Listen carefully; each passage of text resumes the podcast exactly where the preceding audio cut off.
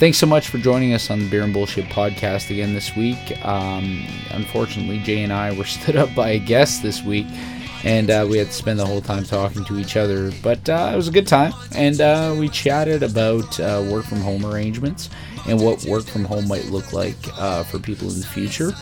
And uh, also, we talked about the recent gun ban implemented by the Liberal government and uh, what gun culture looks like in Canada as opposed to the States, and all that goes into that whole conversation. So, uh, yeah, it was a good time, and I hope you guys enjoy the podcast. Cheers.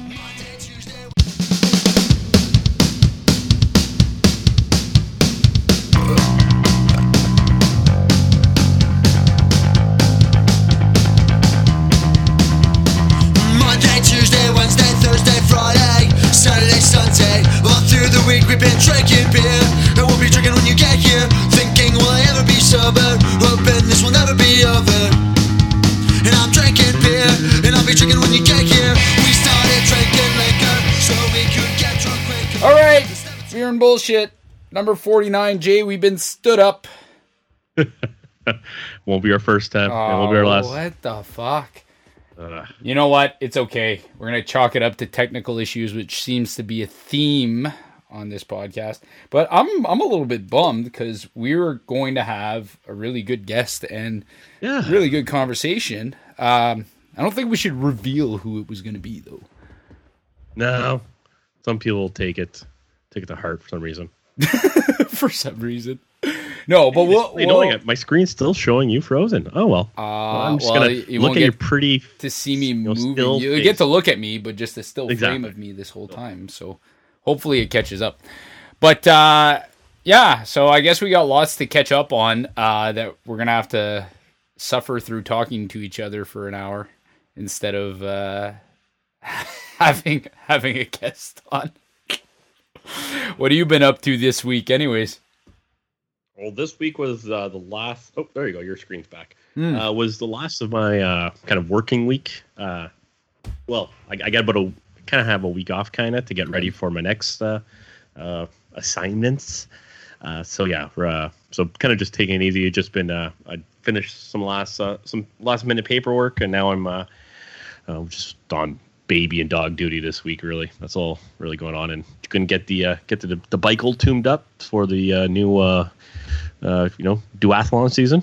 Oh, Yeah. okay. Hopefully they do schedule some races though. Yeah, I don't know. you know what, man? In my running, I in the last five months, four months since the kid's been born, You've fallen Oh, off. completely off the wagon. Yeah. Like my my 10k run is going to be atrocious. I know I could still do you know a five in a okay time, Mm. but it's not going to be good. But whatever, I'll get back to it. We'll, it'll it'll be quick. Yeah, I, I think it comes like that's that's part of like that having that base eh, and and knowing that you have done it you've done it before, so you Yeah. sort of know that you can get back to it, and even just knowing that you can do that, it feels like Yeah. you you know you're able to to get back into it. I'm like I'm sucking balls right now for running because I I hurt my knee and now I'm like so tentative to get out there and do anything. and I haven't felt probably this way in the past year and a half. There, I was going hard for for a while, and you know, you take the odd little break because you you feel a little bit of a problem. But uh, this is the first time that I've gone like a solid two weeks without. Like extend, like like overextend it, or I think I just pounded it a little too hard there because um, I went. Uh, I, I was. I had that issue in college a few times. pounded a little too hard. No, no, I, I don't know that such a thing exists. But um, as far as far as like the knee goes, I I'm just I think it's all tightness in my my quad right now. I'm hoping that it, it resolves quick enough and I can get out there because it affects you in so many other ways too. I find like once I when I fall off the wagon, it's not even just like that. I start drinking more, eat shittier, sl- go to bed later. Don't Yeah. like. There's just so many things that sort of uh, that keeps me disciplined for that I have a hard time doing. And now I'm like seeing myself kind of slip, and every night it's like, well, I'm not gonna go for a run, so ah, fuck it. I'll, it's nice outside. I'll have a beer, you know, like. Uh, So uh, it's, it's it's interesting where your head goes, and you realize that it's easy to sort of slip into bad habits. Yeah. But next to that, like, uh, I guess you're just working from home still, and that's that's all going on with you. Yeah, yeah, working from home, and um, I I don't know, like got, I got the COVID. well, thank God you're, uh, I don't know, a couple blocks away down in Lower Melrose. Yeah, Bruins. But yeah, just working from home. Yeah, working from home, and um, I don't know. I'm I've been thinking about this working from home thing, and I, I s- some part of me feels a little bit guilty that I'm in not enjoying it, but like obviously this is a really hard time, and it's really difficult uh, for a lot of people in society in general. But like I've been sort of uh, I don't know if salivating is the right word, but like a lot of stuff now is like sort of not frowned upon, right? It used to be that no, no, when you have like a meeting with somebody, you have to you have to show up at at uh, and meet them in person, and there it was a sign of like respect, right, to meet people in person. And uh, I, I'm finding that now people are more flexible with things like video conferencing, which saves me a ton of travel and Yeah. I, I don't have to go and and I find it way more convenient in the sense of like efficiency in hours, right? And it's just it wasn't something that was commonplace before, and some part of me is a little bit hopeful that not not that this goes on longer than it has to, but that you know this kind of work from home thing sticks. And it might be that what has to happen is that this for, for it to stick is that something you know is kind of a little bit more extended that it becomes the new norm, right? So um, But do you like? I'll, I'll. I'm in the camp where I know I don't get as much done at home. Yeah, I, I have to go to the office, and like my current position, I I only need to be in the office for certain things. okay, I only need to go go to work a few times. I can do the rest of my work from home. It's already set up that way. I can do from home, and I have all the you know I'm connected. I can jump online, do whatever. But I find working in my home office compared to my office at, at work, uh, productivity is completely like completely different. Also, like sometimes when I'm at the office, people, you know, coworkers come by and we just start shooting a shit for you know however long, and I'm like, oh, you know, I'm gonna go hit the gym now, or "Ah, I'm gonna go get a coffee. Like you kind of just kill a bunch of time anyway. Like you're, some some days you're still not productive or as productive as you should be.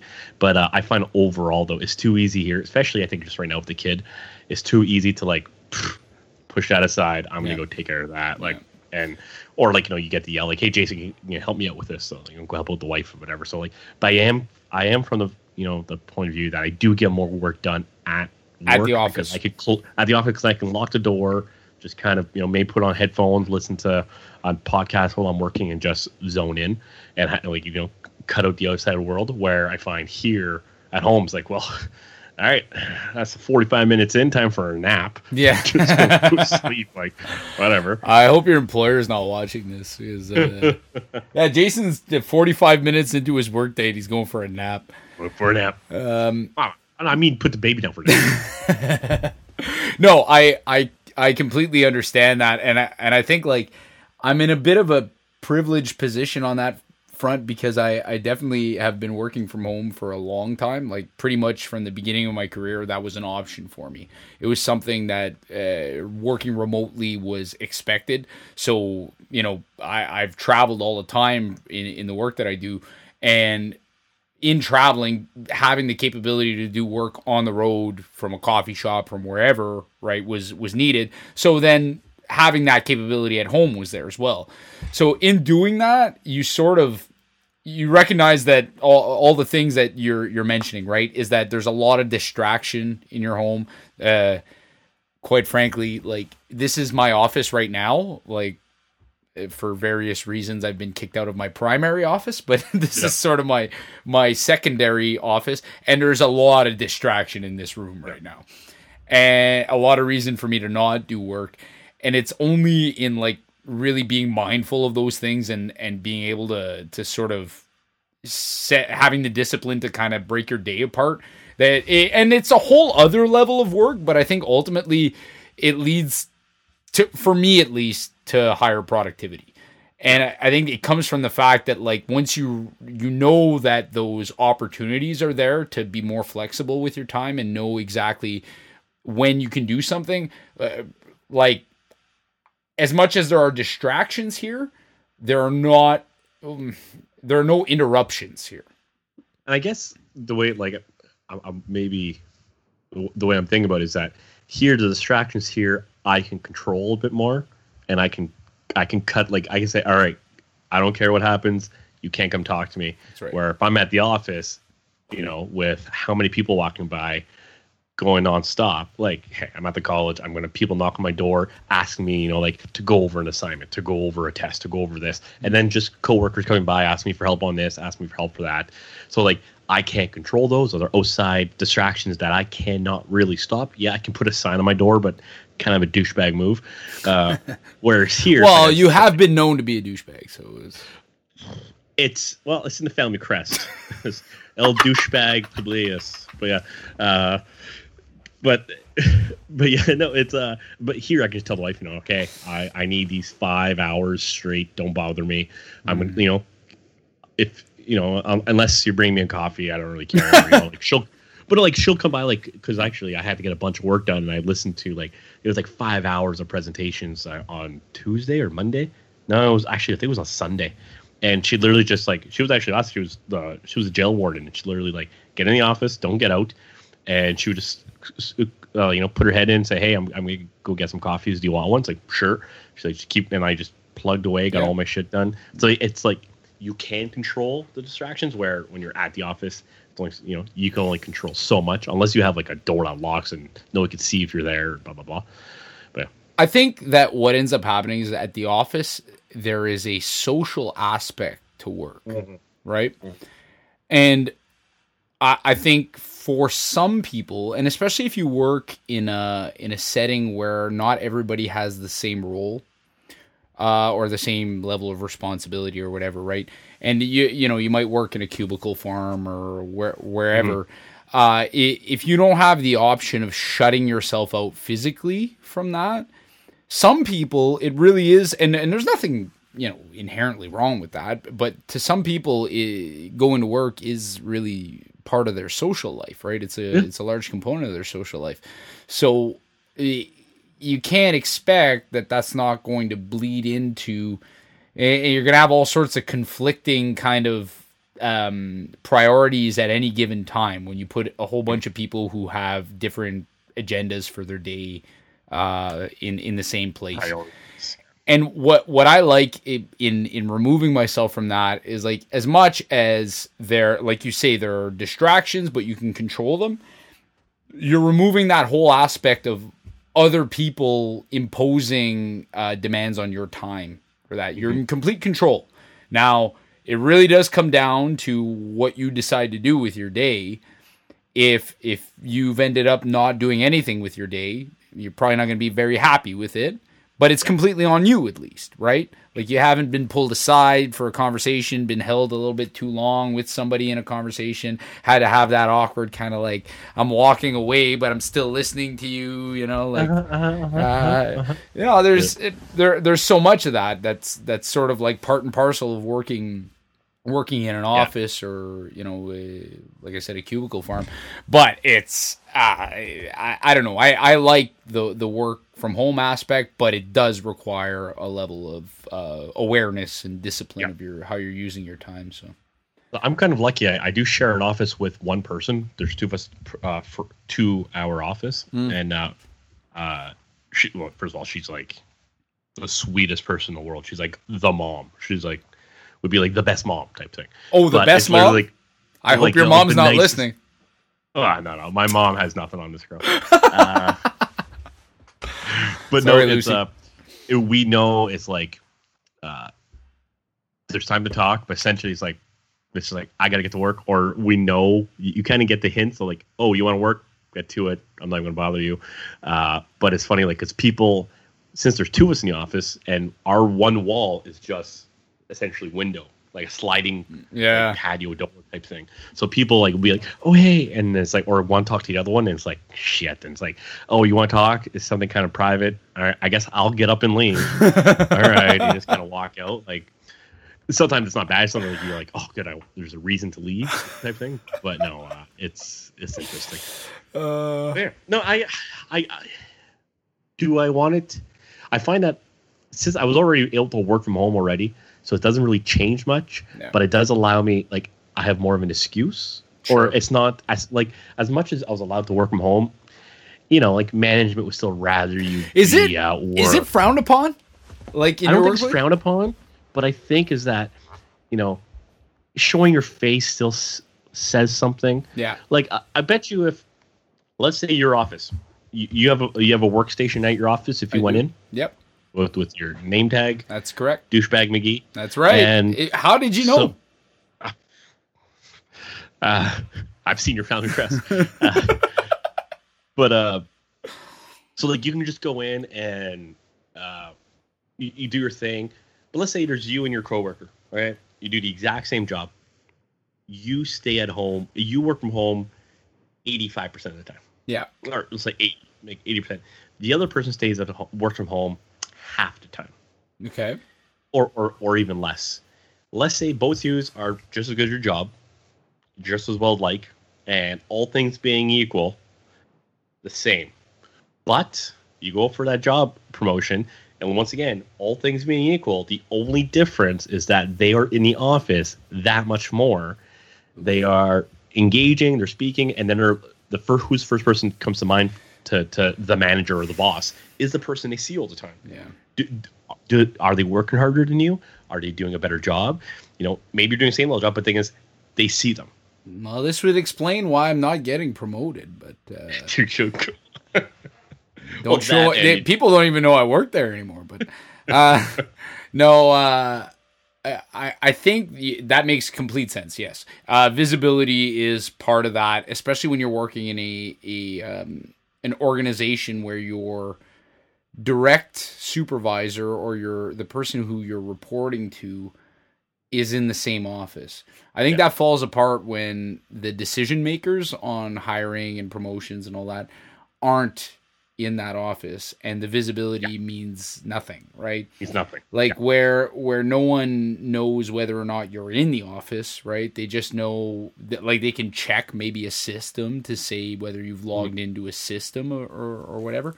But um to me, it's whether or not if you're logged in, you can probably log in from home, right? Yeah.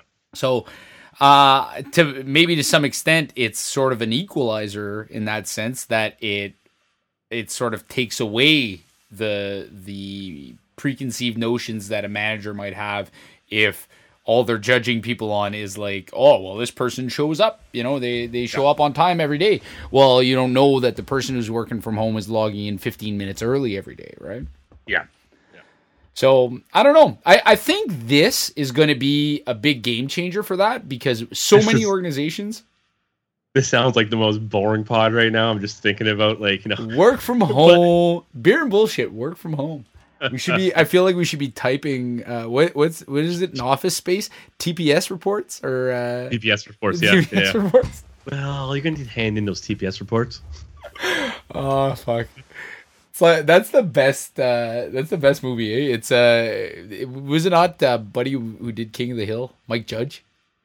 Was it a Mike Judge? Yeah, it was a Mike Was it? Judge movie. Okay. and uh, that that's a classic, eh? Just having uh, the well, that whole scene where they destroy the fucking copier. That's that's Yeah. that's a complete classic.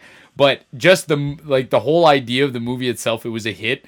Just, and I think a lot of that had to do with the fact that so many people were just are so fucking disenchanted about working in a, in an office, eh? Like No. that. See, this might be the silver lining in all of this, where people are working from home a lot more now, and I think that it, it people are going to realize, like, man, like I don't, especially if they're able to build those habits in their their workday, give themselves a, a dedicated workspace, and be able to really be mindful of how they use their time. They're going to find that they can be really effective at home and probably a lot happier, right? I, I don't know that, that I'm I'm speaking personally. Maybe some people are like I spoke earlier about some people being it's their social life to come to work, Yeah. right? I Uh, also wonder if like does this like do you find you've done less uh you know like the TPS reports have you done less of those medial tasks those, those pointless routine tasks that you're asked to do all the time I find that like uh, I would have a task where I have to like tell people like oh they, these people have showed up or not showed up or you know like kind of almost an attendance type thing and I don't see it being a thing that people are really looking into now. So like, well, not much you can do about it.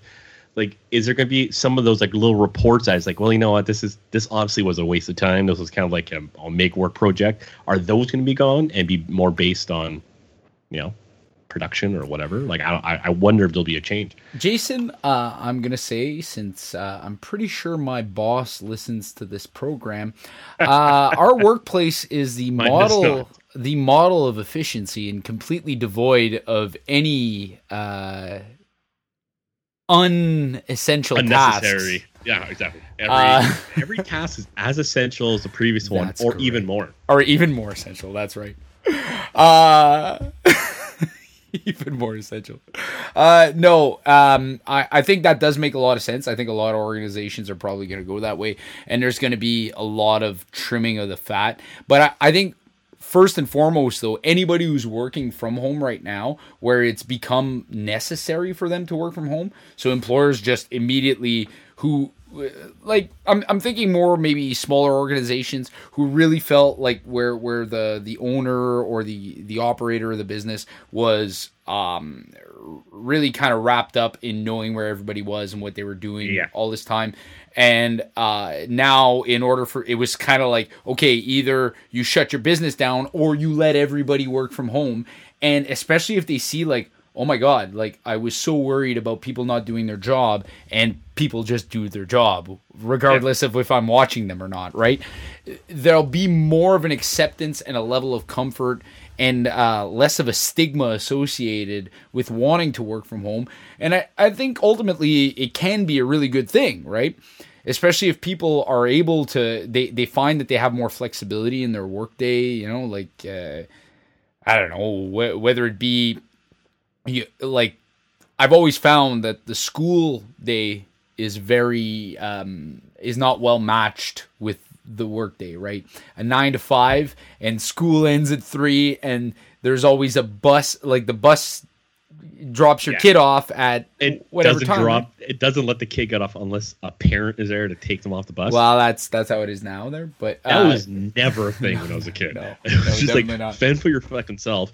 If my brother and I forgot the key, we were just waiting on the front step until right, my parents got right. home two hours later In the rain. forty weather. Yeah, it's like just sitting there like, well, that sucked. We No. used to have an old dead sun uh, sunbird, not a sunfire, sunbird, uh, Oh. sitting in the driveway, and we used to make sure one door stayed unlocked because that's where we would just wait in until my parents got home. so my brother and I just sitting there like, this sucks. We really should bring a key next time. Yeah, these happen to us often. That's awesome. Uh No, but but something like that, right? Like if if one of your parents was working from home at that time and had that flexibility and could let you in the house, or am I mistaken?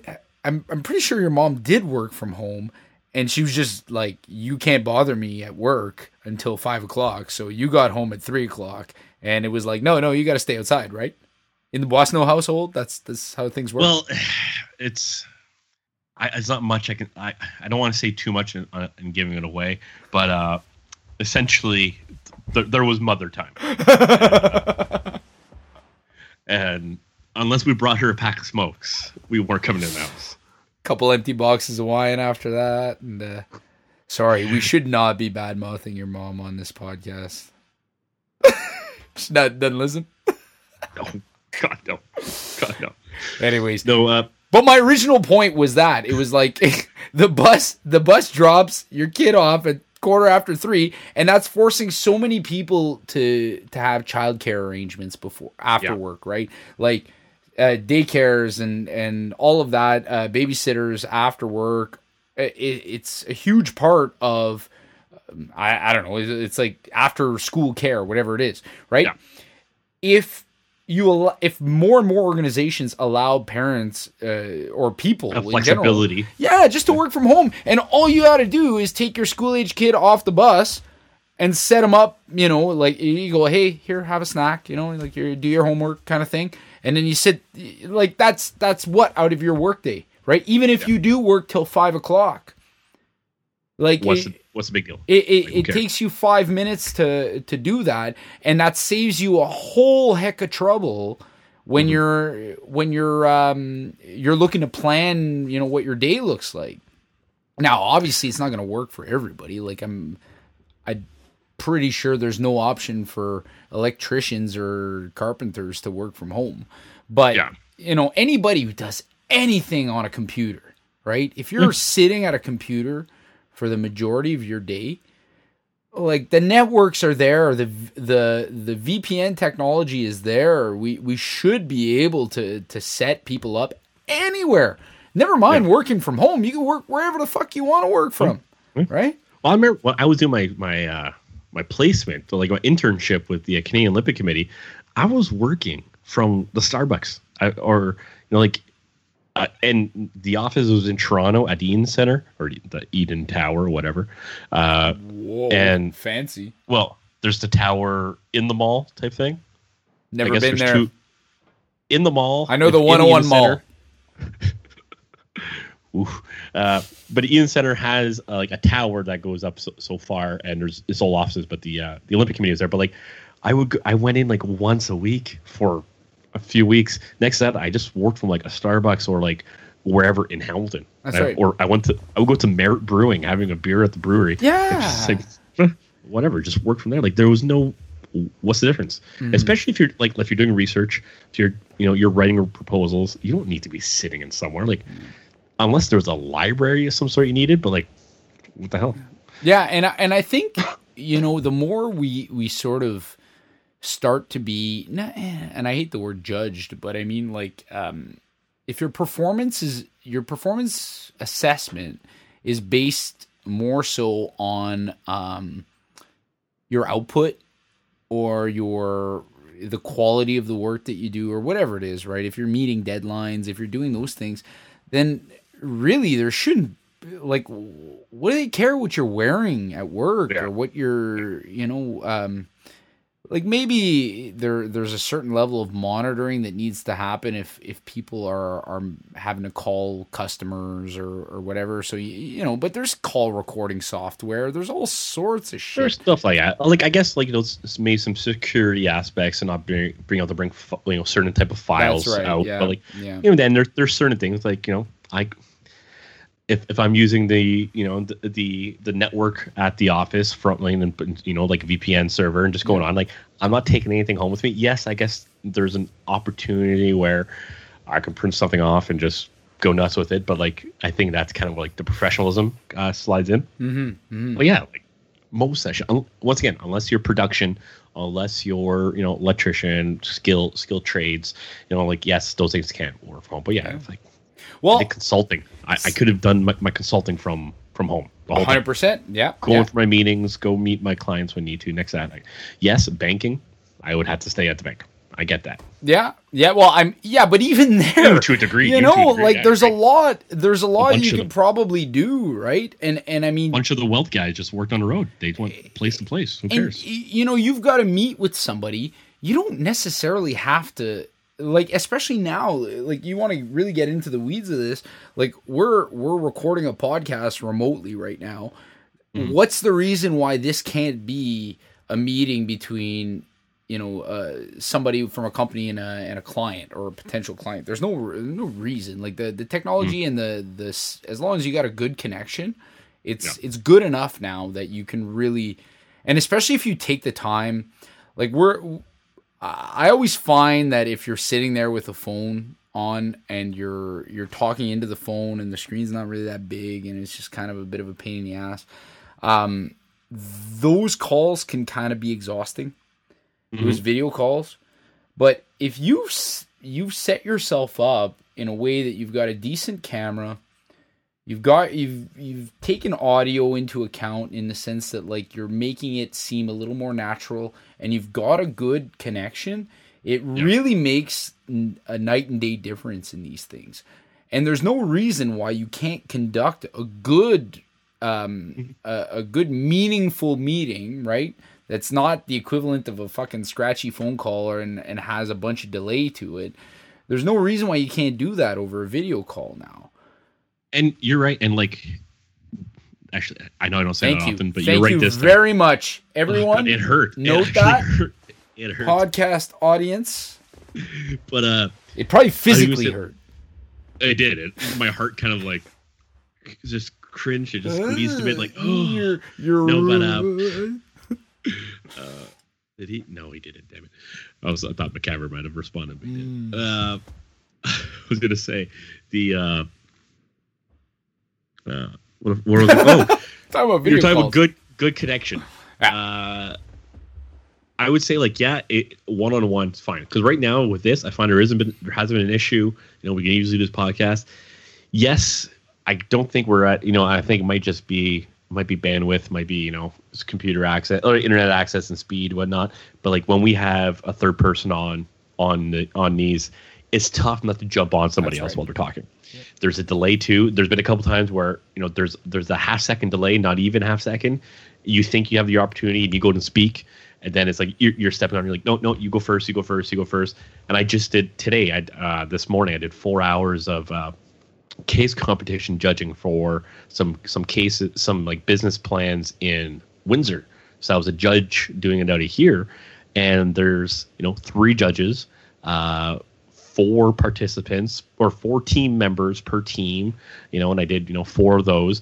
But like trying to like jump on, there's that little. It's hard to you know Yeah. like they don't have it set properly. Like yes, there's some of the apps where you put your hand up to hmm. to speak but like it still doesn't you know people don't see it and you know like so you you're sitting on your on your camera with your hand up like can i speak next can i speak next it's still not great i do think like you could you know if we were doing it you would and if you were having a proper meeting you would have a moderator type thing. If it was a large group uh or, which you, you can do it better. But like no it's a it's it's getting there. It's still not perfect but you're right. Like a one-on-one thing you can easily do it. If it was a banking thing you know like as a as a commercial banker you can just call the people up and just do it from home. And yeah i'll set you up on that. We'll send that up. I'll send you the documents. My freaking you know i got cedric Bradette as a freaking uh as a, uh, a a real estate agent we're just sending each other documents on our ipads Yeah. i'm signing it on my ipad send it back to them Yeah, yeah, exactly. No, it, it- there's there's so many ways around things now, and like eh, you know, to your point, I like I I'm doing physio right now, rehabbing a knee, and I had um, uh, my first virtual appointment with uh, Restore Physio. Shout out to Restore Physio, Patricia, fucking so she did not she did not send us the bill yet i'm sorry you're or the check Uh, the you to bill. enter. no, no, this is how this podcast works, Jay. she, she just has to check. We cannot say her name on this podcast, so we'd rather go back and bleep that out. Uh, continue. I, I thought you were gonna say we we've said We the name. paid them. To we we've said the name, so now they're gonna send us a bill. That's how it works. That's how you make the real money. You gotta put money down ahead of time to make money later. Yeah, when you gotta spend money to make money, Jay. Um, but I had my my first virtual appointment, which is just basically through telehealth, right? And it, at first, I was a little bit like, you know, what what do you get out of this? But it it really was like I thought it was beneficial, and and a lot of it relied on my own sort of reports back and forth and being able to provide feedback on um, like she's asking me to do certain movements or to sort of do certain stretches and say okay how does that feel? So there's a lot of that. It's imperfect for sure and it's not the same as being in the clinic but it's uh, it's definitely still very viable. And you could imagine that there would be ways to facilitate this in a way that's uh, that's provides more information, better feedback on the other end, right? Like for a lot of stuff. So let's say I, I don't know, like you go to the doctor's office for a checkup, right? Like uh, we're talking about telehealth right now, right? So you go to the doctor's office for a checkup. What do they do? They take your weight, they take your blood pressure, they'll um, listen to your your heartbeat, right? They'll listen to your breathing, right, with a stes- stethoscope. All of those devices are very simple devices, right? That transmit some kind of information. So you can see how, if that's something that you needed, you could definitely be sent some package with a USB interface where you plug that into your computer and you put the stethoscope to your chest and the doctor's on the screen listening to what that stethoscope is tra- it's transmitting. Now, are we there yet with that kind of technology? Are we um, you know, do we have the We- connection to be able to do that? we almost are because uh or technically are i because i'm a f- fat piece of crap uh i for some reason my body You said it, not me. my body decides it doesn't know how to breathe properly while it sleeps uh it just stops uh and i guess that's really bad for your body uh uh, so I have, you know, a CPAP, uh, CPAP machine, and it will, uh, it is, it has wireless connection and sends my sleeping information to the, to the doctor wires like you know through just regular data Wi-Fi, connection, like yeah. like your like like your cell phone. Sure. It's not even on my Wi-Fi. It's just like as if it's its own cell phone built in. It sends them, and and they will check out my sleeping patterns and like they'll like they'll do it every few weeks and they're like oh you know hey we uh, we readjusted your your machine to pump in more That's air insane. into you because you're not and like I don't even know what's happening. Yeah. I'm just I just put it on my face, go to sleep, pass out, and I I guess I breathe better now. Uh, but yeah, no, it just it does that and like no, I I'm not going into the office. I'm not talking to them. Yeah. They just told me they're like, oh, by the way, we did this. We just checked it out. Uh, we we increased it because of whatever, uh, or you know, like uh, come in to get the new machine because you needed a new one for some reason. Like, oh, okay, and you just do it. The craziest thing though about that machine, like, so I I have the full face mask on because uh, I'm a mouth breather, like like a Neanderthal. That sounds and about that's right. up. They gave me the nose one. I'm like, I don't know what this is gonna do. like, it's not gonna work. First of all, my nose is too big to be in this thing. But they gave me the, the full face one, and uh, it was like the first day. I'm like, oh, this is cool. Like, it's interesting because it's all it's doing is pushing air into your body. Okay, Yeah. so it sets up like a splint because you have that little like flap in your throat between your nose and your your your throat Yeah. that allows air in. And so what happens when you're if you you- you have like sleep apnea is that it closes all the time. So you, you choke and then you have to like you wake up and you have to like get your breath back. So this just makes it so like there's air going in your nose and your mouth the whole time, so it stays open. So there's always oxygen going through, Sure. regardless. So like if you just open your mouth and stop breathing, air just keeps circulating. Like it just so it's a really weird feeling and it's pushing air in the whole time. So the one day I'm like, oh, like I'm just trying it out. It was like first day or two, and I, I'm like, I just breathe in as deep as I can because you really feel your like your lungs pump up. And while I was doing it, the power went out in, in the neighborhood. It was like, so no air was coming in anymore, and like it just like this weird zero pressure. And I was like, oh my god, I'm I had to like dying. take it off and like like just learn. And then I'm sitting there like for the rest of the night freaking out. I'm like, I hope I didn't like screw something up and like now my heart is just like dying on its own. So I didn't sleep for like six hours because I was freaking out about it in my own head. Yeah. So See, Yeah. you you better not. One thing I was gonna say is don't be an asshole to anybody who's working at that lab that's making Oh, these adjustments to your machine. It- Oh, it's yeah. gonna be you wake up one day or not wake up one day because like it's like ah you know I feel like the oxygen level is just slowly being diminished in this machine. Yeah, yeah. Your sleep patterns are dictating that, Jason. this is this is why we we need to slowly wean you off this uh, thing we call oxygen. You're getting too dependent on breathing. yeah, but it's pretty. It's uh, it's but they they're they're at that point already.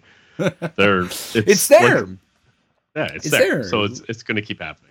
No, and and I think we're we're gonna see more and more of these types of things, and and I mean like, eh, you know, we were talking about work from home, but like this isn't just work, right? Like this is work for some people, but it's also like a lot of the things that that you you know you leave your house for, which sort of leads into a conversation of like, okay, this all sounds great and convenient and such a time saver, but every every bit of technology that we have is supposed to have saved us time, and what it does is leads us to feeling like we have no time.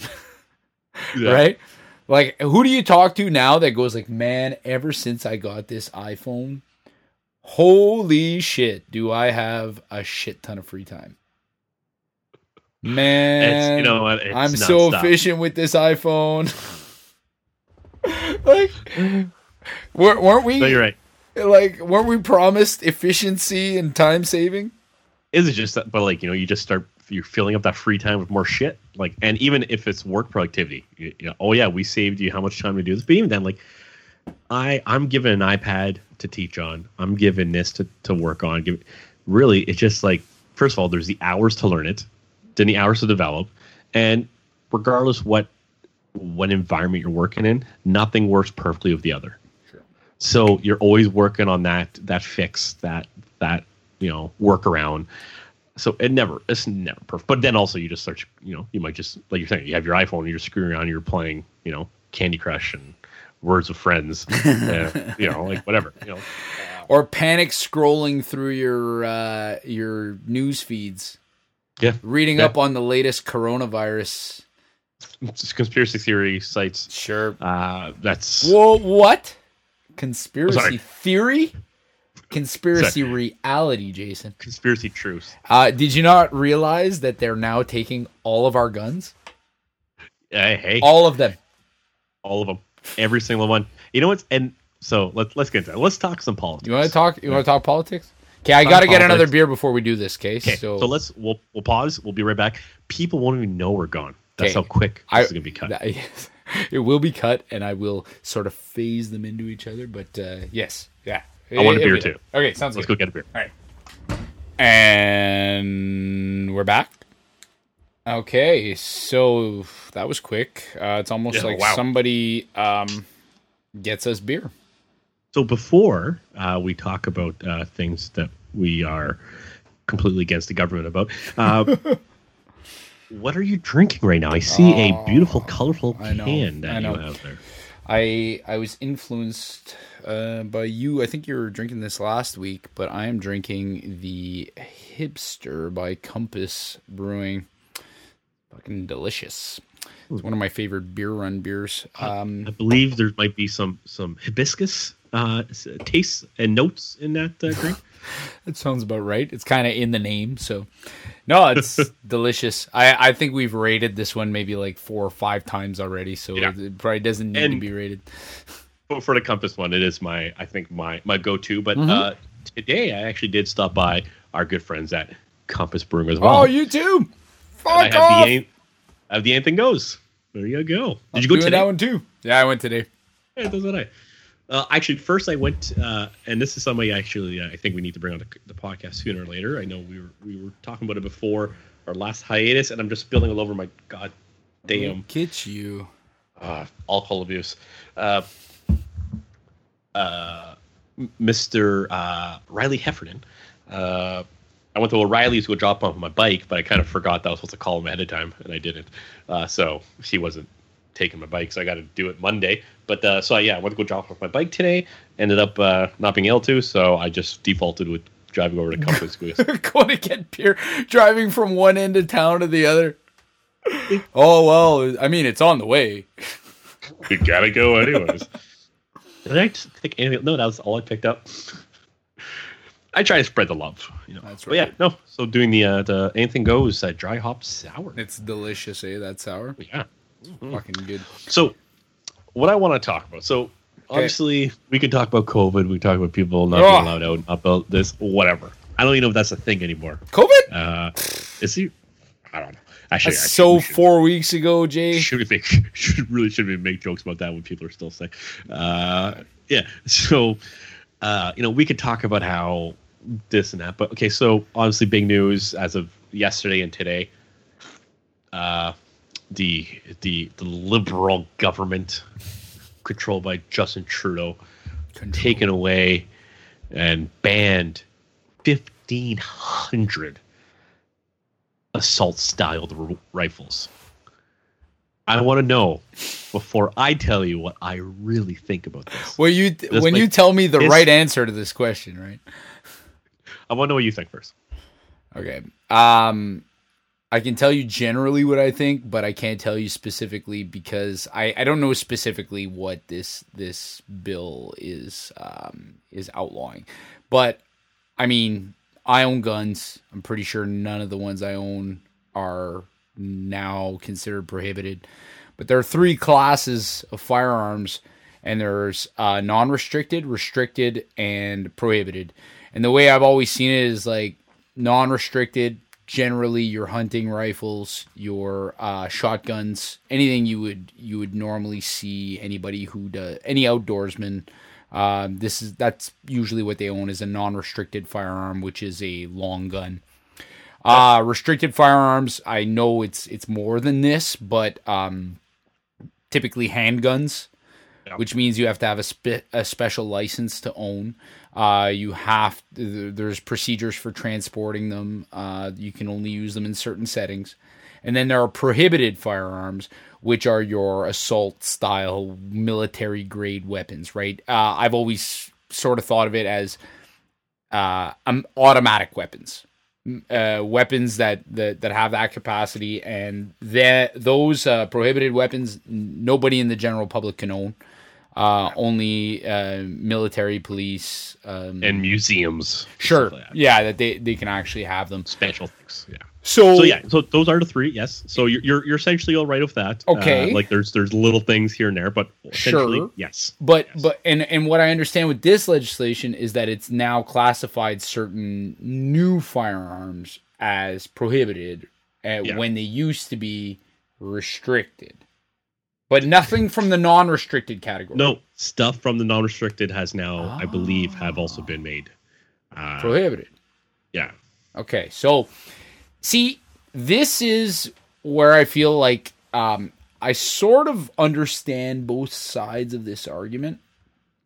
I I I feel like generally I try to give some kind of um, understanding to to people on both sides of these things, but I do think that sometimes a lot of the the nuts and bolts of these decisions are made on feelings and sort of the appearance of of a firearm, right? Like how it's going to be classified. And I think there's a lot of discussion on on on that front as far as saying like okay, something that's something that looks like it would be used by the military like it's black and it has a pistol grip on it or whatever, but if ultimately what it ends up being is nothing more than a semi-automatic shot uh not shotgun but a semi-automatic rifle that is more or less the same as what your you'd use to go hunt deer or moose or whatever, right? That is there really a big difference there? Um I don't know. Cuz really what you're outlawing here, like what you're making prohibited because there's very little difference between the, the like that that gun and the gun that's got like the nice wooden stock and is uh is a semi-automatic like 30 aught 6 right Yep. so i guess there is maybe an argument that when they make these things out of certain materials and they're lighter and there's the pistol grip like it's built for efficiency which in the end in a active shooter situation or something like that that it, it can be um, it can be used to more dangerously than Yep. uh, than a, a hunting rifle. So there there's there's a legitimate argument there. It's not just that you know people look at it and say, "Oh, it looks it looks scary," and I'm not a gun owner and I don't know anything about guns, so I'm just gonna like look at that. So Yeah. you you can't just sort of write off that side of the argument. It, it- there is something to be said there, but I also understand the other side where there are like people who are law abiding gun owners who feel like they're being maligned by this. Yep. Ultimately, the question though comes down to in our society, are we going to accept that sometimes because there are people who are going to choose to do horrible things with you know tools sometimes we're gonna have to like ban those things Yep. because you know they as much as you are a law-abiding gun owner Mhm. um a child can get a hold of that you know they can and and i mean they do it, it does happen and as much as you want to have um you, you want to have uh, protective uh, procedures in place or like certain security measures uh, requirements like you got to lock your ammo away from your your guns. You got to make sure that that things are locked up and secured all the time. Um like these things still happen right? Like people who aren't supposed to have guns end up with guns. And sometimes it's just uh, understandable that you know what we're going to take certain measures to say yeah you can still have this class of gun but this particular class no because we're taking that incremental step to just be um, uh, to to be more secure as a society. Because though if those run into wind up in the wrong hands they'll do more damage than like we're weighing your desire for i don't know uh happiness in having a certain firearm versus the possibility remote possibility let's let's be honest here it's still a remote possibility that somebody who's not supposed to have a gun is going to wind up with a gun in their hands and do a lot of damage and i mean you know that's an active debate we have to have all the time right So, and so you're you're correct. Uh, oh thanks correct i got the right answer Yeah, you're correct. Uh, I think I, I think I skillfully straddled the line between Not not, taking a side. exactly. So, I want as well. Uh, gun owner. Uh, I have my fair share. Uh, You hear that? You hear that, police? I, I have, you know, uh, the the rim fire, the center fire. I have the shotguns. I have semi-automatic, uh, bolt, uh, pump, uh, break action. Uh, These all sound like sexual positions to me. right now. Rim fire, oh man, I gotta say, break action. school- in late high school, you know, when I first met, you know, my my long-term girlfriend, you know, break action all the time, break action all the time, and then you know we got bored. So then in college, I found somebody. We we did pump, pump style, non-stop. Took a little Yeah. while to get to rim fire, I'm sure. It, the room, you know? But it's something I wanted. That's the. Anyways. so so the only thing i got like before all this discussion and do i think this and that one thing i don't think people understand it's gun ownership in canada firstly is not a right. It is not in the charter of rights sure. that we own firearm. Yeah, we don't have a second amendment bullshit.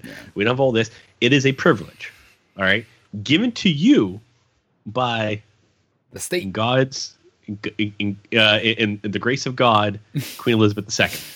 Okay, that's given to you. And as, as stupid as that sound, that's actually technically correct. Anyways, uh, but given to you, the state, the crown gives you the privilege to own a gun. We do have a culture and a history of you know essentially conquering and taming the wild. To you know, like we had you know you know ex- expansion in, in all of you know and, and settling in all of Canada, which required you know uh, you know pioneers to uh, have weapons and blah blah blah. And we have a hunting culture. First of all, we and like and I'm going to take you the whole equation of First Nations culture of hunting on their land. You know that that's a whole Sure. other you know, uh, you know, ball of wax to argue. So yes, we can talk about that. But the ownership of firearms is a privilege. It is not a right.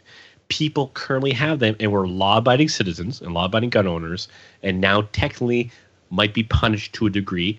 Is it going to be a buyback program? I'm not too sure what it they is. discussed about. It is a buyback. Yeah. So technically, you are not out of anything. No. You are getting your fair market value, dollar dollar amount. You can then go buy a non-restricted weapon or restricted.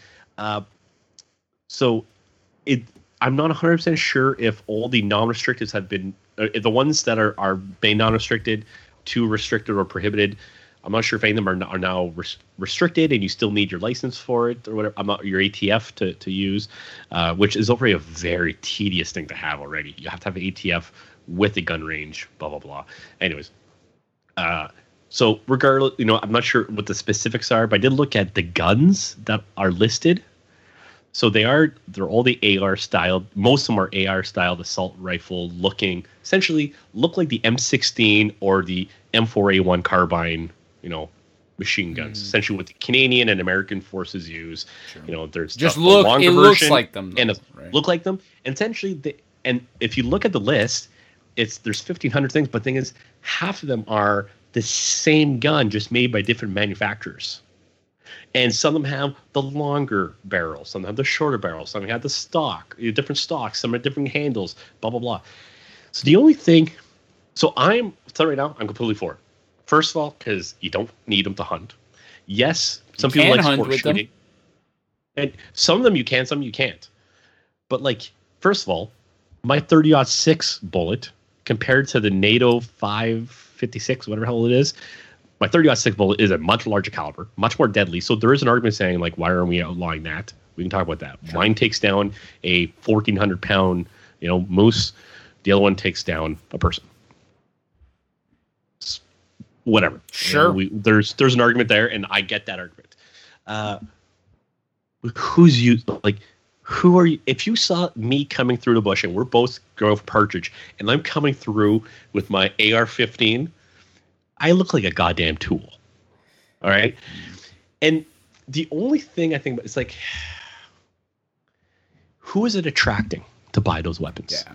People who have that a bit of that that want to have that you know like you know the, the survivalists or whatever like i'm gonna get this i'm gonna you know be ready and be armed and these guns have a huge market of after aftermarket uh, parts a thousand different type of scopes laser sights what the fuck do you need a laser sight for flashlights on them you're not allowed to shoot a gun at night uh, some of them have the flashing pulsating light to blind people while you walk into a room.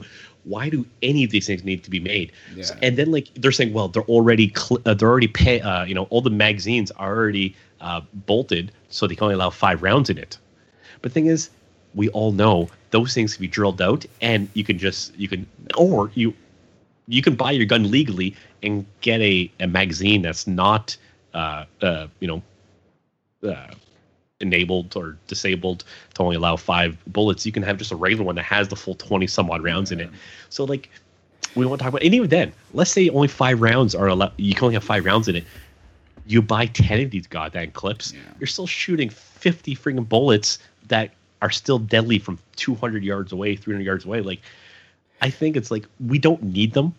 Uh, it's not needed. It attracts a certain type of person, and people want to say, you know, like it's not the, you know. My argument is always is is the pit bull argument. All right, and we might have said this before, the pit bull or the the Rottweiler. You can even go to the German Shepherd. Okay, what are those dogs bred for? What was a German Shepherd bred for?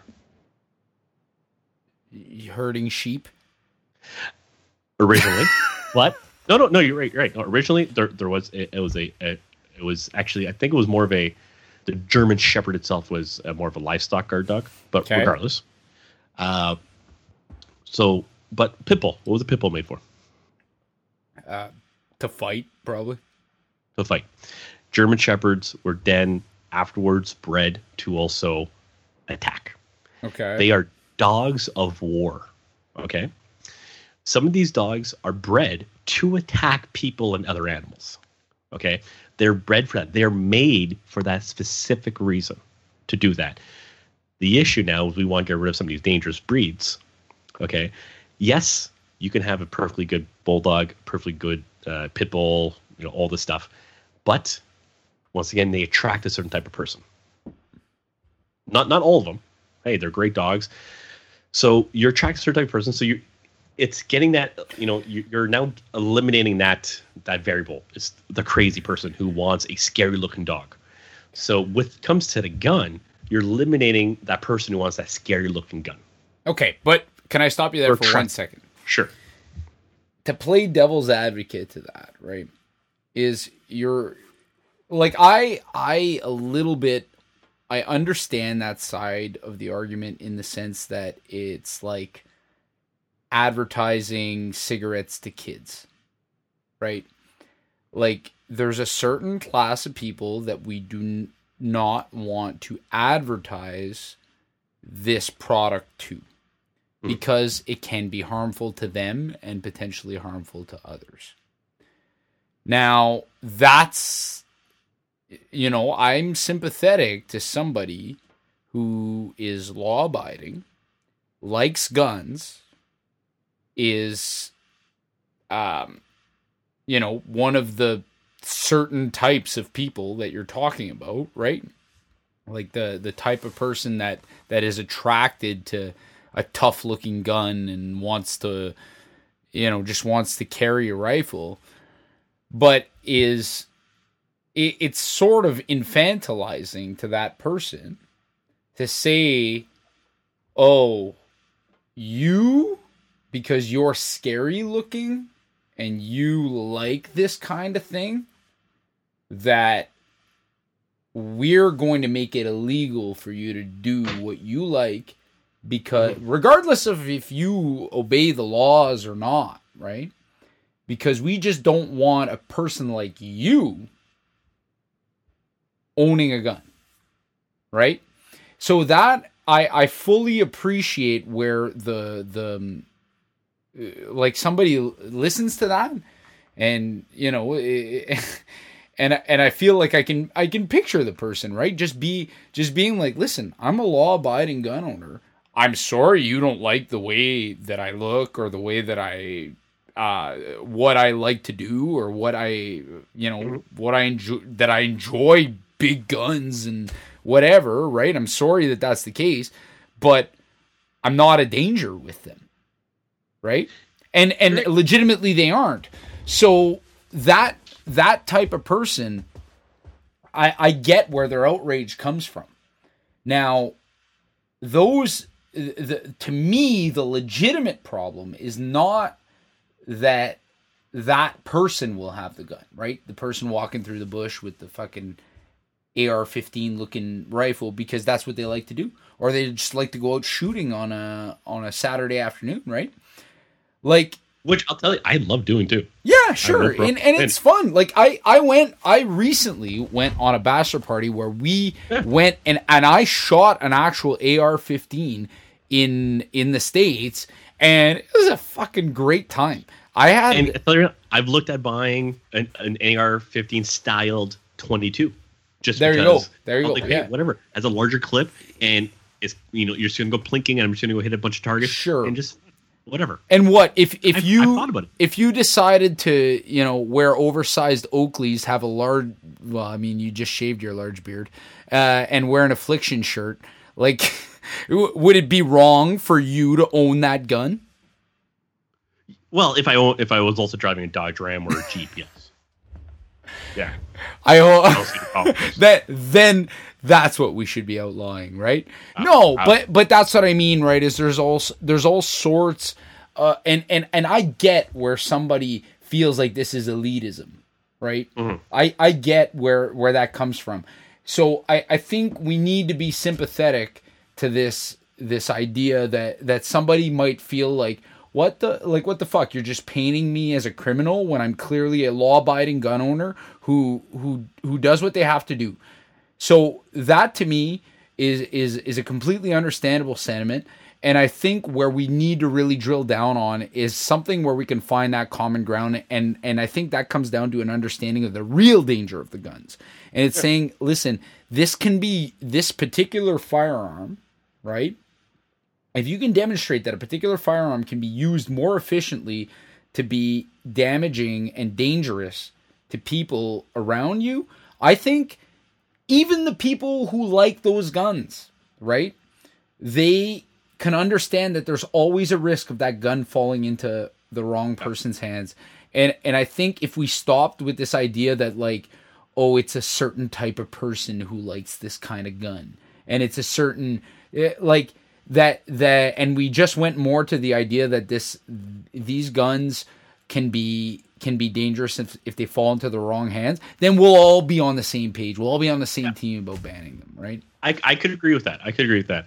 And I think uh, to that, uh, you know, you're saying these can fall into the wrong hands.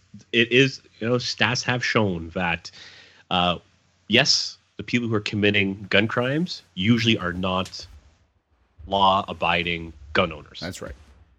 well, first of all, they're not law-abiding because they're, they're they're committing gun crime. But like before, They're not before they were not law abiding. before that, uh, you know, they didn't buy, they didn't get these guns legally.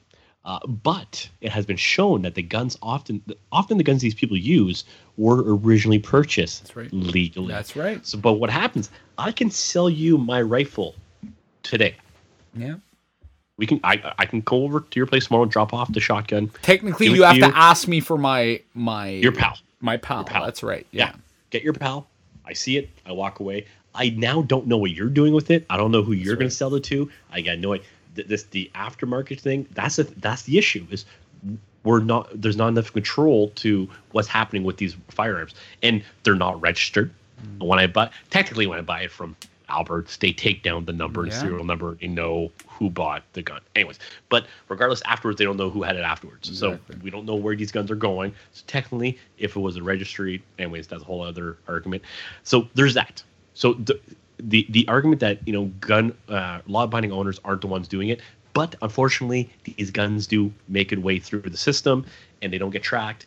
And these legally purchased guns do become used in illegal activity. Yeah. One thing, though, I can kind of say, and I think it's a bit on that same vein, which I can see a reason why to eliminate a certain style of guns, okay, and a certain uh, or, or guns that can be modified and added stuff to it. Yes, so a handgun, we know you cannot carry a handgun unless you have your ATF. You What, your okay, what does ATF stand for? Because I So, don't own any uh, handguns. so- so, So a handgun is a handgun is a restricted firearm. yes. Okay. So you have to not just get your non-restricted, you then have to get your restricted firearms license, which is an extra extra weekend. Mhm. Uh, but then you to you can own the gun. Way to like, minimize that. Sorry. I, it's kind of ridiculous. Uh, but you, but you, you when you send in, there's a reference checks, there's all that stuff. They there's background checks, there's all that stuff. So there, there's two stuff to it. The course itself is not much, but anyways, you you get your your thing. But then if you want, you can buy the the uh, the gun. But if you want to transport this gun, you have to get an authorization to transport firearms, an ATF Ah, you gotcha. can only get the ATF through a a legal registered uh, gun range. Okay. And once you get that, you can only go from your home to the gun range with that gun in your car in the quickest route possible and, and the most direct route as possible. You can't go stop in at, at Tim Hortons on the way. And if you get caught stopping at Tim Hortons on the way with your, your handgun in your car, you will get charged and you will lose your license Wow. you have to go A to B. You can't go A, B, C. You have to go A to B, like straight straight shot. Uh, so that's an ATF. So that's the extra thing with a restricted. So you can have a handgun. If you don't have a if you don't have your ATF, you can't have a handgun. Okay. Uh, so if I'm driving, so if I'm a cop, let's say I'm a cop, I pull you over. Okay. You jump out of your car. You have a black handgun in your hands guess what? I'm shoot first, ask questions later. I'm I'm a cop. I'm trying to defend myself. now, Poorly trained officer. but but I'm trying. I'm, I'm defending myself. I'm defending anyone around. Okay, so I I think you can argue that if the cop shot you who came out with with the handgun, if I shot you, I think it would be understood that you know obviously there was a immediate threat, Sure. a perceived immediate threat, blah blah blah. Sure. All right, get that. That's good. Uh, but then I go check you out. You're on the ground bleeding. I go check the rifle, uh, the handgun. It's an airsoft gun, a black airsoft gun that looks exactly like a nine millimeter, exactly like a 45 caliber Beretta. Okay, so these these it's a handgun. It looks like a handgun, but it shoots plastic pellets at you know however meters per second. The non-lethal. The only thing it can really kill is a chickmunk as most. All right, so this thing is it, it's not it's, it's not illegal. You're allowed to drive with it. You're allowed to carry it wherever you want. It's not an illegal weapon. But I don't know when I see it. When you perceive it, right? When when I pull you over, I and you come up with this thing, I shoot at you. You know, are you going to yell at me now that I shot you, or, is your parents going to come at me and sue me as a cop because I shot you when you didn't have a dangerous weapon on you? I didn't know. I could only perceive something from 50 yards away. Okay, but let me stop you there for one second, okay? Because you're saying that. So ultimately, the problem here is uh, a police officer's misinterpretation of the firearm that was in the person's hand. So Okay. let, me. So yes. So let me continue Okay. with this. Okay? I- Okay. I think this this might answer your question more, or you might might develop or Sure. expand your question. Sure. So right now, so the the M16, the M4A1, a lot of these are fully automatic or selected fire. They can go from fully automatic burst round to, to semi-automatic to single shot. Mhm. You you can select what some of these rifles you can select how how they fire. So those are already prohibited, illegal to own, all that stuff. Uh, the issue is is that you can buy these essentially identical guns, barrel length. There's also a, a, an argument. that There's a thing with bar- the barrel length has to be so long Okay. because if it's if it's compact, you can essentially hide it in your jacket and walk into a bank and shoot up the bank. Yeah. Okay. That. So yeah, I- I there get is a that. legality with it. Uh, But you know, you can have the same exact thing as a, an, A, an M16. You go in, get that gun, and it's a single shot M16, completely legal to have.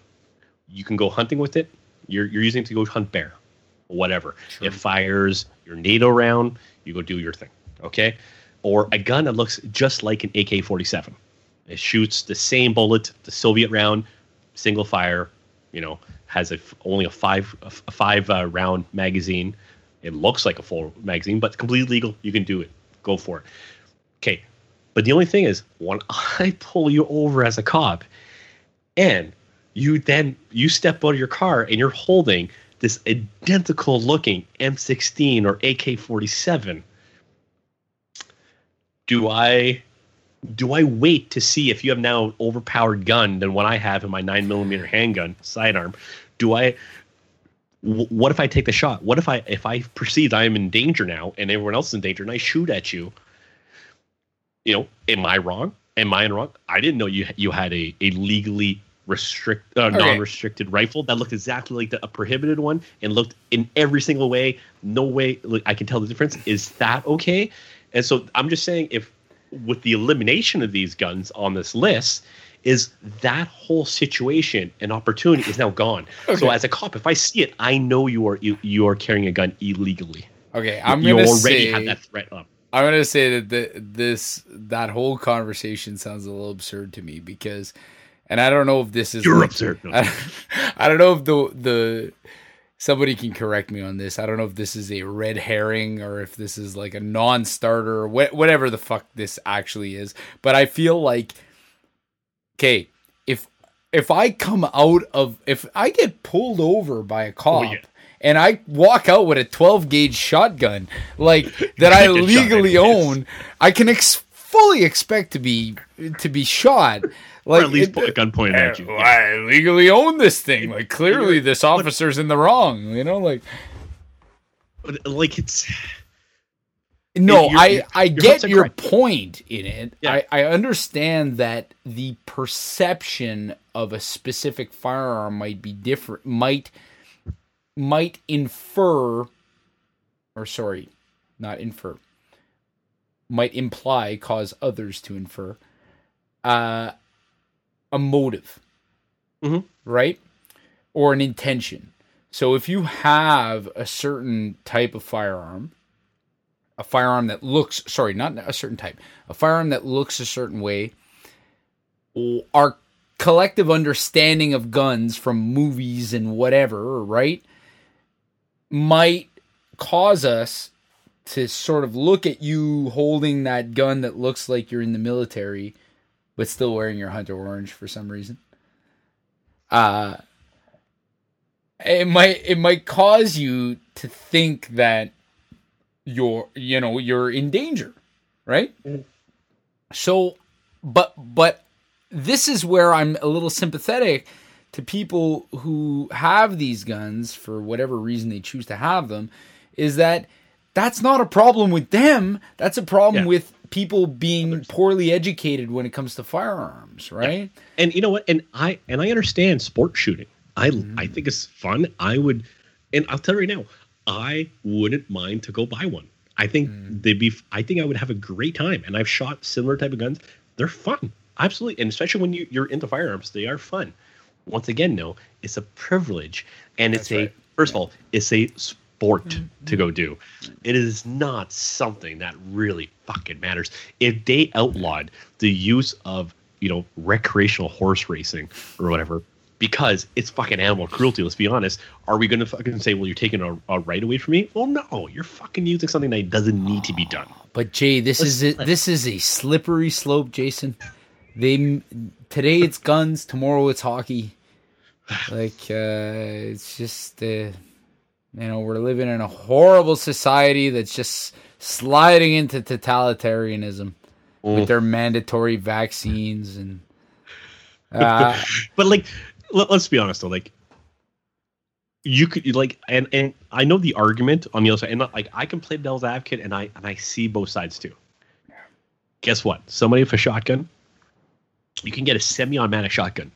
You can fit five rounds in that thing. You can do some goddamn damage Yeah, yeah. I mean, you. It, it's very true. Like I, I, you know, there's a debate as to be had as to how effective these these laws actually are. Mm. I don't know that they're they're actually that effective in deterring people who really want to be uh, violent towards other people. Exactly. I mean, like Yeah. there was somebody who drove a fucking van through a crowd right uh, a couple years ago, and that person, um, like I don't know how many people died in that in that uh, incident, but that person didn't have a firearm at all, right?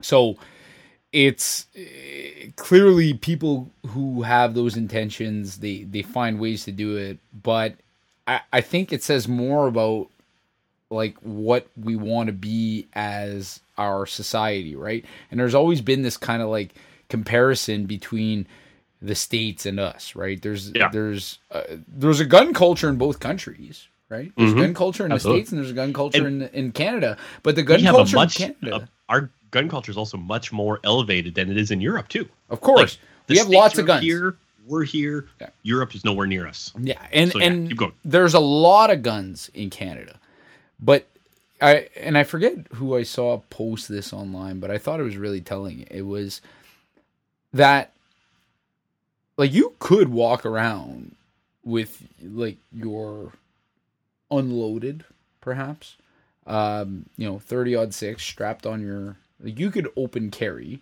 correct? Like if you wanted to walk around it, town, it would have to be locked have to be locked does that have to be locked in city limits? Is that what it is? Uh, it has to, it, it, unless you are using it, you have to have a gun. Sure. Uh, either a, a something to prevent the mechanism to work. You would have to have a trigger lock or a if it's a bolt, you can Yeah, put the yeah. whatever whatever that lock's called. I can't remember what it's called. Lock whatever it is, right? So like you, whatever locking mechanism you have, it has to be locked. But you could walk Yeah. around with this thing strapped on you, and you could walk around town, right? But it I- seems that too we don't have a problem with people doing that Yeah. because we're and I got to choose my words carefully here, but it's like and I and I think the person who posted this online had said we don't do it because we're not assholes. Yeah. Like what like you got to at least wonder what your intentions are. Some people like their their thought is that I will do it because it's my right to do it, right? Yeah. But you also got to think like I mean, you don't have to, but uh, my choice would be to think like I live in a society where I'm going to walk around and what regardless of my intention, I'm wearing a gun, right? That there are going to be people around me and I get that that's their misperception of my intention, but they're going to be looking at me like that's that's a dangerous man and I'm going to scare the shit out of them, right? Mhm. So I'm going to choose not to do that. And I think there's more of a culture of that, and there seems to be a culture in the states of uh, asserting your rights to do certain things. And it's not that these people are, legitimately dangerous, but they appear dangerous to people who don't know them. Yeah. Also, like and you gotta remember too. There's a much. There's a there's once again. There's it's a very cultural thing, and and law wise in Canada we don't have a first of all we don't have a shoot first law. You don't have the stand your ground law. what is this You don't have first law? well the the uh whatever the uh uh defend your property law like the whatever that's called uh It's true. ca- castle law no was Some people would like that in Canada. I know I'm some people sure. like it, but in Canada, it is you can only use equal amount of force. So if someone breaks into your house and they don't have a rifle, and you go run over, get your rifle, and shoot them, you are going to jail for murder. Yeah. If if if there was no actual threat, if the person was literally just going in to steal your TV and trying to run away, and you shot him in the back, or just you just shot him, period. We're Not in the back, that adds a whole other aspect. But you just shot the guy. You can go for murder because you did not use. If if they weren't attacking you, you have to have the perceived threat too.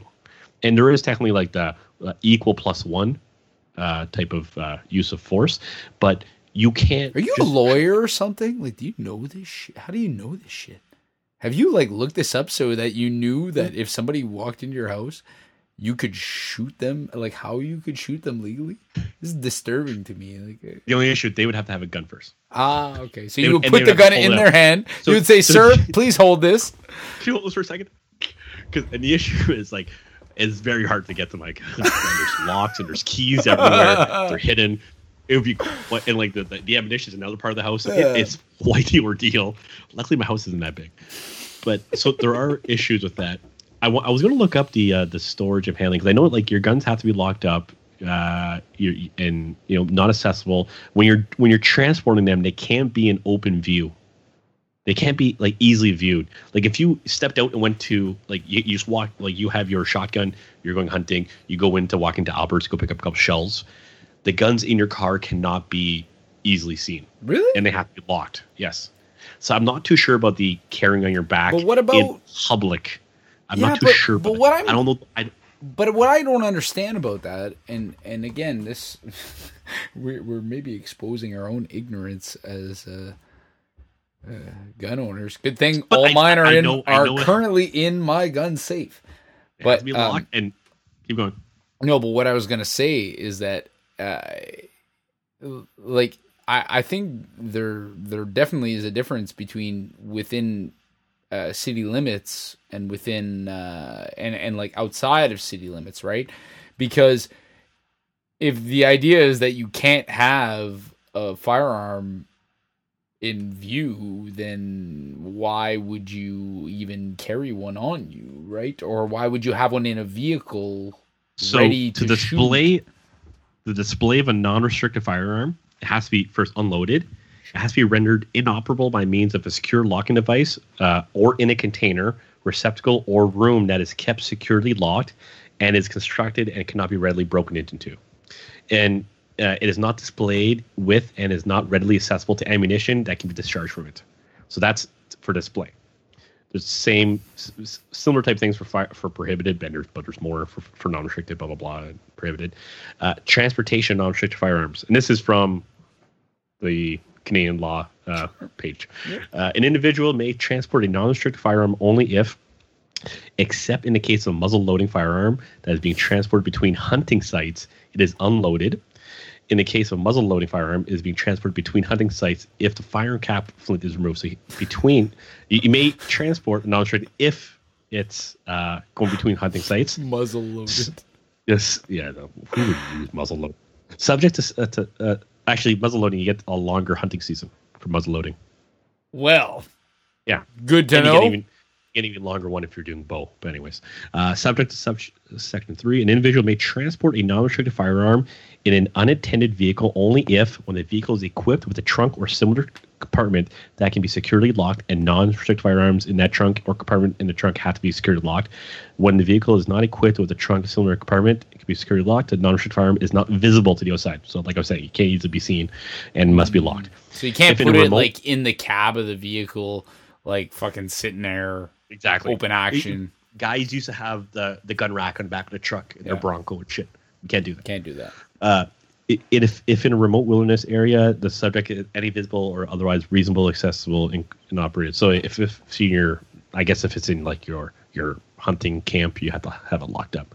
Uh, so antique, antique. So yeah, I you have to go. It, it has to be locked, and you have to be going between hunting sites. You have to go from home to the hunting site. You can't be hanging out downtown. Well, from what what if your from this law. hunting site is? uh I guess. Well, no, you can you, you can drive to your hunting site. It's from what it says here is between hunting sites. So like bet from going here to your hunting site, if you're going to drive to the bush to go hunting, you, you're you're looking for for bear or point. whatever, or Yeah. partridge. So if you're to dri- site, but if you're driving you around, if you're h- driving around your hunting site, like you, You're you're good. You're You- you don't- If you're uh, hunting, if- you can keep it unlocked.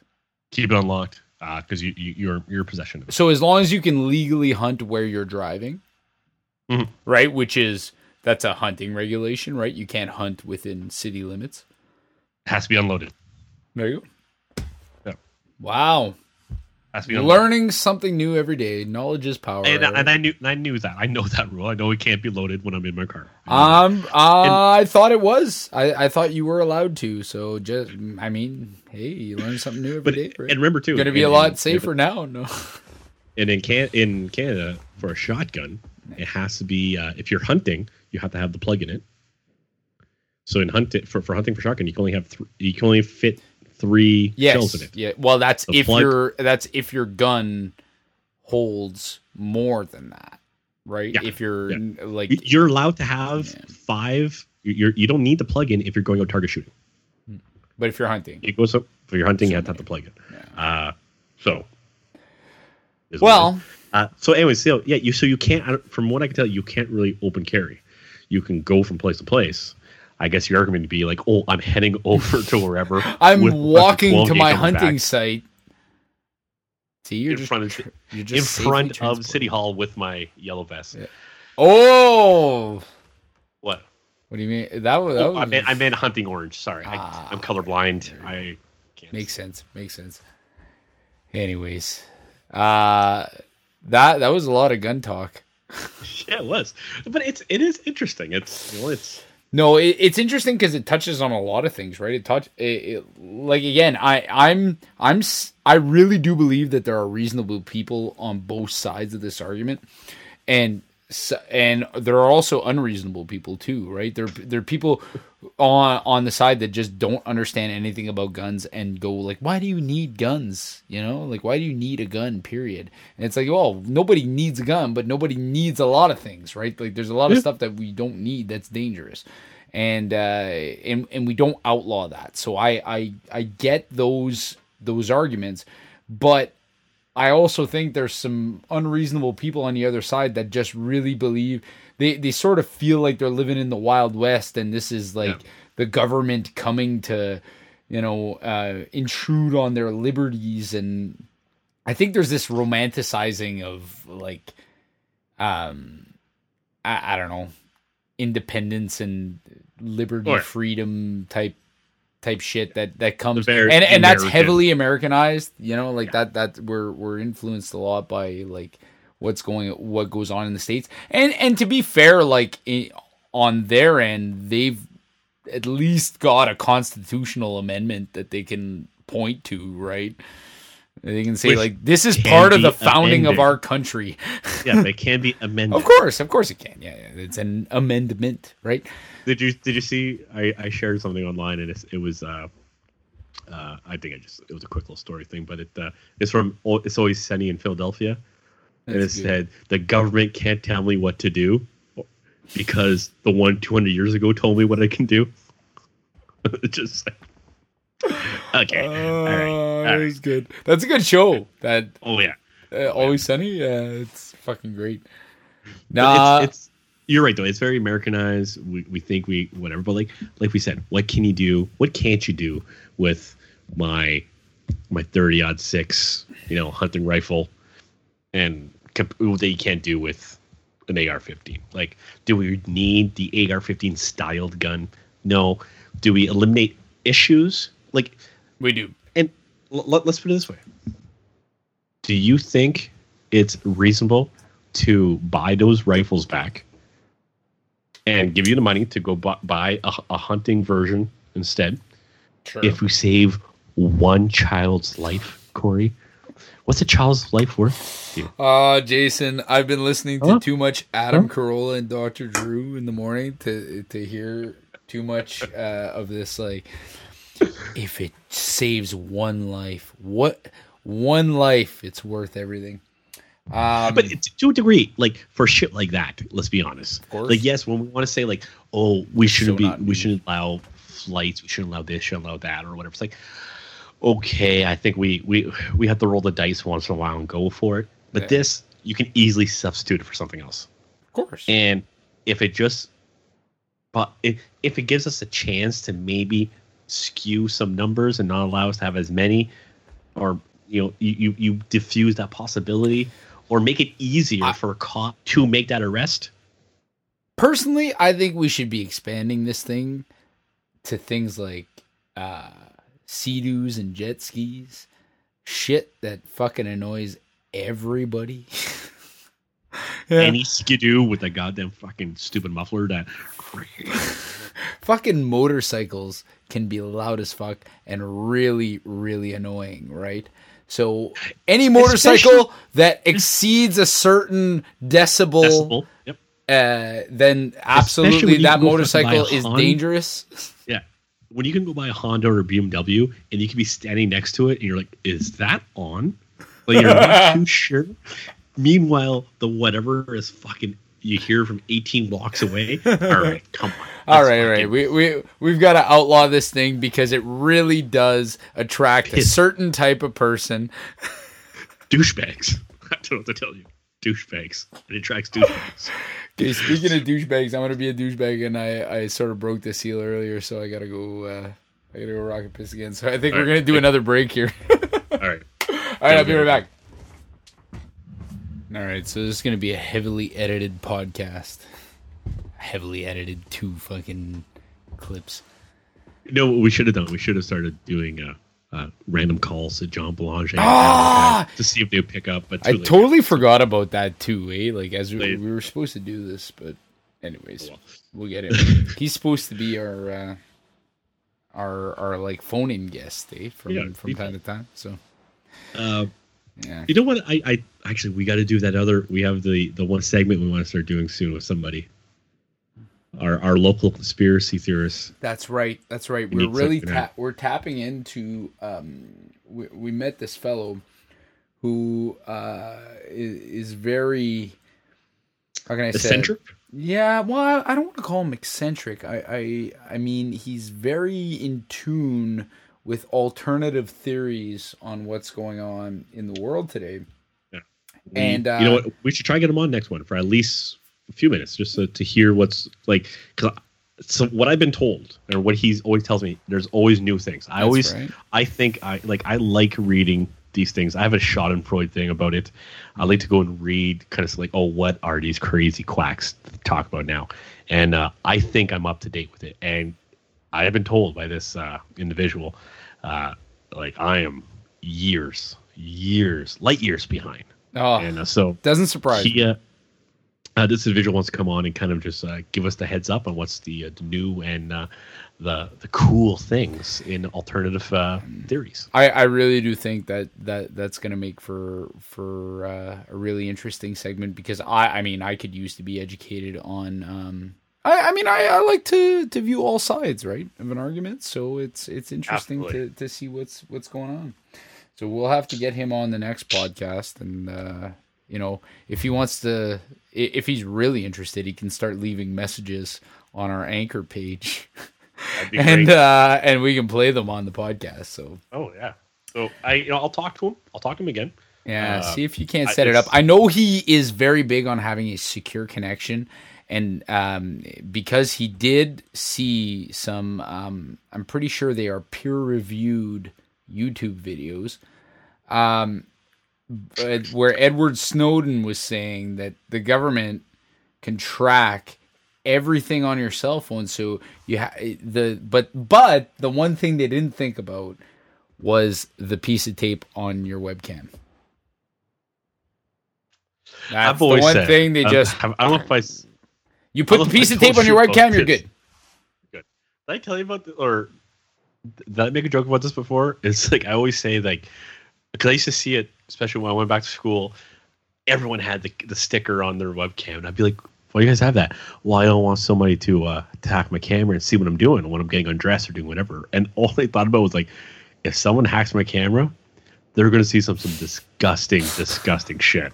It's going to be a bunch of wheezing and sweating, and it's going to look disgusting. so like, and like, what are you going to do? It's like, guess what? We like, who's going to like hold me hostage, saying, "Oh, we, uh, Corey, we, uh, we hacked your camera, and we're going to release the video of you looking at stepmoms, stepsisters." and uh, we're gonna release that if you don't pay us a couple of grand. You'd be like, okay, well, go for it. I'm calling the cops. Uh, no one's gonna want to see it. So it's No. disgusting. Nah. And two, you just literally just you, you just you, you you've sunk yourself. Like you're going to jail. Like, No, I, I always be like, whatever. and and and see, I I think a lot of people are really kind of um, freaked out freaked out about this the the level of I I don't want to call it it's, it's not oversight, but the level of like uh the perceived surveillance, right? Because there's a lot of information gathering, and yes, I I get it from this side of um especially in in countries where there's like a lot of dissent is sort of um oppressed right like i Like i what's that Like where? i don't know like not in canada like uh Yeah. Let's know. not let's not name the countries because I might want to visit them one day. all I gotta say is that I believe we should have equal distribution of everything. okay let's remember that and I, I I'm not completely against the idea that the government and the state should control means of production. Uh, I'm not saying I'm against the idea. no no but i well okay but the point i was getting at is that if you're a whistleblower you know Yeah. i i get that there are concerns on that front but like your average your average person who's worried about like uh fucking video of you jerking off getting on the internet like first of all very un unlikely that's gonna happen Did you think I was talking about that? I wasn't talking about that. stepmom what are you doing It's just weird that you're- watching out of interest It's weird that your head went there. sure, sure.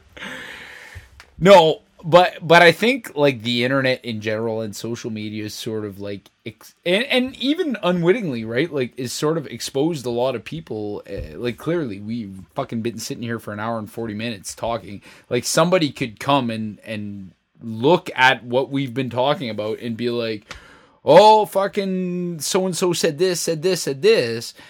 And I think we're realizing that like we're not all our resumes, right? Like we before we were all trying to put out a certain I guess image to the world, right? And now it's becoming a little bit more bare and as much as people talk about like people having fake Instagram lives, like you put enough of yourself out there on the internet, like you the real you is going to come through and if you're a piece of shit, like people are going to figure it out pretty quick Mhm. um and and i i think ultimately that's healthy right?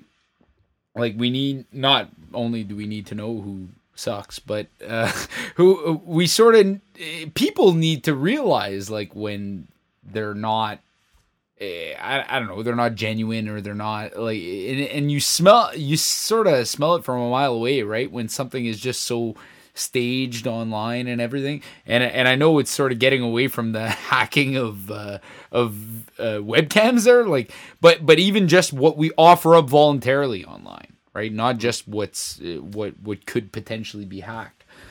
So I I don't know. Like I I and especially now people are probably spending a lot more time on the internet Mhm. that you're, you're going to see more of that and you're going to see more people's like real personalities kind of come through and what they how they really feel about certain things right One thing I realized with this whole COVID stuff, uh, it sounds like I was going to say like COVID, like false Fad. uh, This co- Uh, this whole COVID fad. Cover up. Uh, Jesus. uh, it's I I'm actually kind of happy about it. Not not of COVID is the fact that I'm happy that I'm I can see people's online uh, habits more or their pers- personality through what they do online. You see people. I, I have blocked and or unfriended or unfollowed depending on you know arm's length or non-arm's length relationships uh, people because I now find out that they're just first of all, a quacks, just ignorant, or straight up just racist or whatever. Like or, or like I will I now know it's like oh you believe in this, you believe in. Um, I'll say you're an anti-vaxxer. I don't need to talk to you anymore. I'm sorry. You can't. You don't have the ability to easily, you know, uh, tell fact from fiction. We don't really need to be. Dis- I don't need to be talking to you. I got nothing interesting to say to you. That's that's a fair point. And uh, the the only thing I will eat crow on when it comes to this though is Is you also don't believe I it. usually felt I I felt the same way about certain people on my in my social media who believed Tom DeLonge when uh, it came to UFOs, and then this week here, I Tom DeLonge was right, my friends. I I will completely eat so the only thing on with this. the only thing with this UFO video is that it's still like they don't know what it is. It's an unidentified flying object. Does not mean it's a. It's kind of a cop out name, right? Yeah, it's a. It's like oh, so UFO's like okay. So what is it? Like, is it a Chinese or Russian friggin' you know like uh spy whatever? Like, and they're like oh you know nothing moves that way. It's like yeah, but you know what? Before the friggin' Sukhoi 27 came out, nothing did those maneuvers as well. Before the whatever plane came out, nothing did that maneuver as well. Like some things come in and then also, oh, this breaks the laws of physics. Guess what? At the time, we assumed some of these things broke the laws of physics as well. Like, yes, you, you look at China and, and, and the Soviet Union and the Americans had, let's not argue, uh, scramjets, things that do like Mach 8 like they go like yeah we don't know what these things are. And also you know there's there's issues but like yeah i and i'm not saying there isn't like i'll be the first one to believe i don't believe we're that fucking special to be the only goddamn species in the goddamn world or in the uh not the world in in the universe, universe. like i get it. I understand. I'm i'm quite atheist enough to believe It's possible. to, to be th- there's more of a more of a possibility that we're not the only ones here do i believe that they would waste their time and just checking us out and just kind of like hanging out in front of an f-16 and flying away i think they you know they have a bigger budget you know if they can They make they it want. here, if they have Yeah. figured out how to make it here and, it would just be fucking visit with us, yeah, they they probably would see us more as the way we see ants. Mhm. Right? Like Yeah. uh if if you think about our relationship to small insects uh and and the way we just sort of they would just disregard whatever they give a shit about and we just like oh look and move along Yeah. then yeah that that that's probably the same they wouldn't just come fuck with us and grab some guy over the fucking backwoods of Arkansas and just throw something up his ass and leaving. That they they can do more. yeah They- well, couldn't doubt they grab like like a world leader or something or Exactly. something like somebody like- important who appears important like if we want to study insects we grab the queen bee right like eh. Exactly. The queen of the hive. Let's grab her out. Let's see what sets her tick or what everyone else does because we grab her. sure sure All right. We realize when I grab the queen bee, the fucking whole swarm comes after me. so when we so the aliens when they we we've got to take Trump, take this we'll seriously when they come and abduct Trump and when he comes on TV and he says listen I know this is going to sound crazy but last night I was abducted into an alien spacecraft The only issue, Uh, if he says it, will be like, all right. like, You've been inhaling the spray tan a little too much, haven't you? some of Like, us some most of us will say okay we knew he was crazy but we didn't realize he was this crazy and then the last 13% of the population will say it definitely happened. Oh yeah.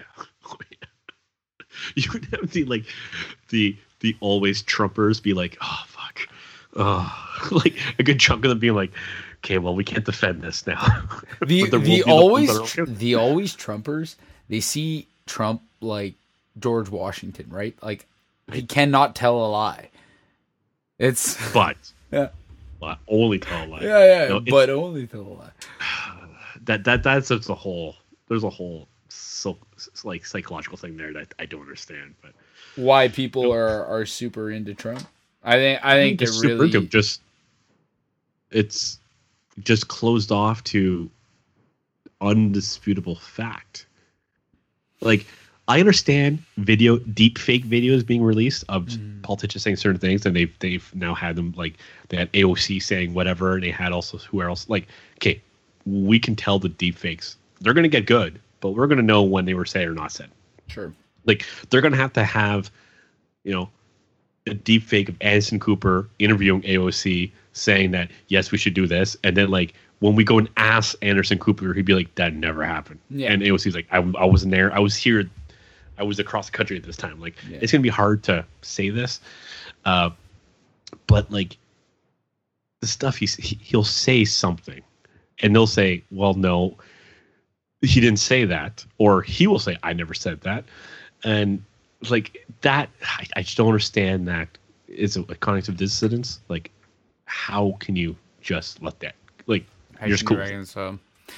I I think it's it's more of an expression of frustration with and and this is like a, a classic thing, right? Like we when we had um, Charlie on the podcast, I remember we were talking about this. It was just the cynicism that people have towards politics now, right? They're just so sick and tired of politicians, right?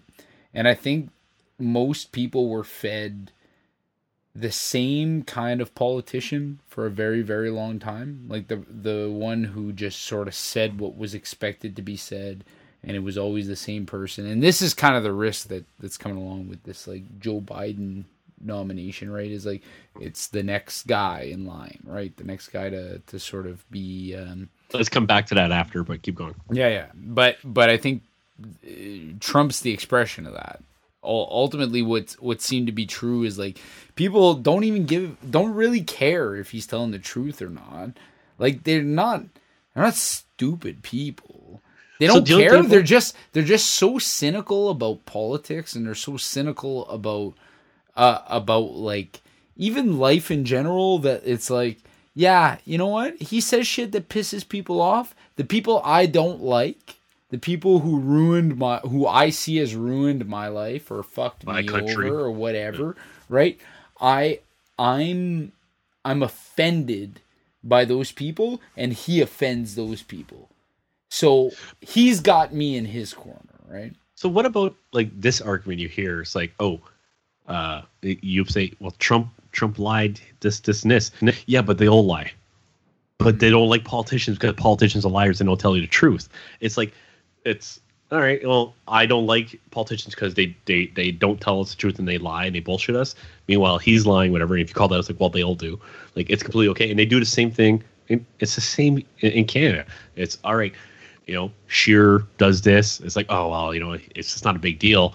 It's like, oh, Trudeau shouldn't have gone to his cottage and done this and that. Let's supposed to be social distancing, but Scheer, you know, got on a plane of all these people to fly here, and they chartered their own plane. And but like, it's one or the other. Like, it's it's always okay if their team does it. It's not okay when the other team does it. Which, and once again, we are both not, you know, subscribing most of the time to both those two parties most of the time. Like, I think we're somewhere in between of everything. Yeah, Uh, we're we're not we're not left or right wing. We are um I don't know like left or right shoulder or breast or I, I don't know what what is more closer to the mi- middle there, but uh we're it, it's more the this idea and I don't know I, I've there's been like this kind of increasing talk of like what a center looks like, right? And a center you would assume understands where the arguments are coming from on both sides. And I, I it always I always find myself respecting politicians who can be friendly with with somebody who's not of their own per, uh, political persuasion. Yep. Right. I I find that that to me is the most like charming thing to me. Yep. But and, what's the biggest turnoff to me is when I have either a conservative politician or um, a left wing politician that is hundred percent convinced that anything right of center or anything left of center is wrong. It's the wrong Yeah. answer, right? And, and not really understanding that this, you know, everybody's got legitimate concerns, and it's just maybe the the context or the specific issue is lends itself more to a left wing solution, vers- and and you know uh, the opposite lends itself more to the to a right wing solution. So I I I mean I think there's a lot of discussion that could be happening, and I think that people need to stop picking teams. Like as, as, as much as it's it's tempting to to want to to just know that you're right, it's very likely you're not hundred percent right. you know, like there are very few people in this world that have the complete answer to a problem, Yeah. especially a Like- complex problem.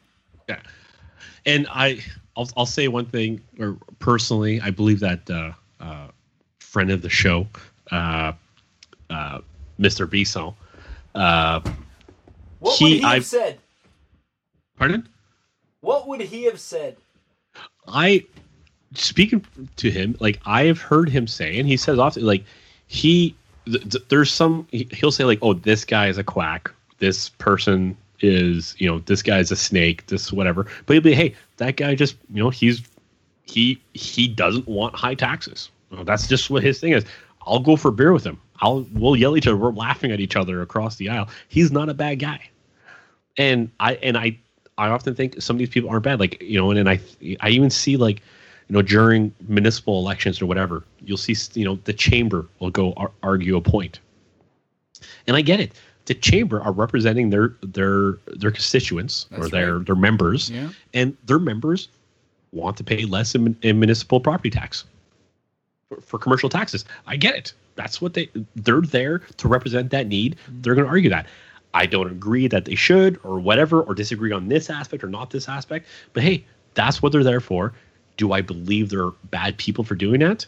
Absolutely. But that's no, but it's like, hey, they're not bad people. They're doing they're they're, they're doing their thing and they're they're pushing their their view or their wants and their needs. It's like I, I get it.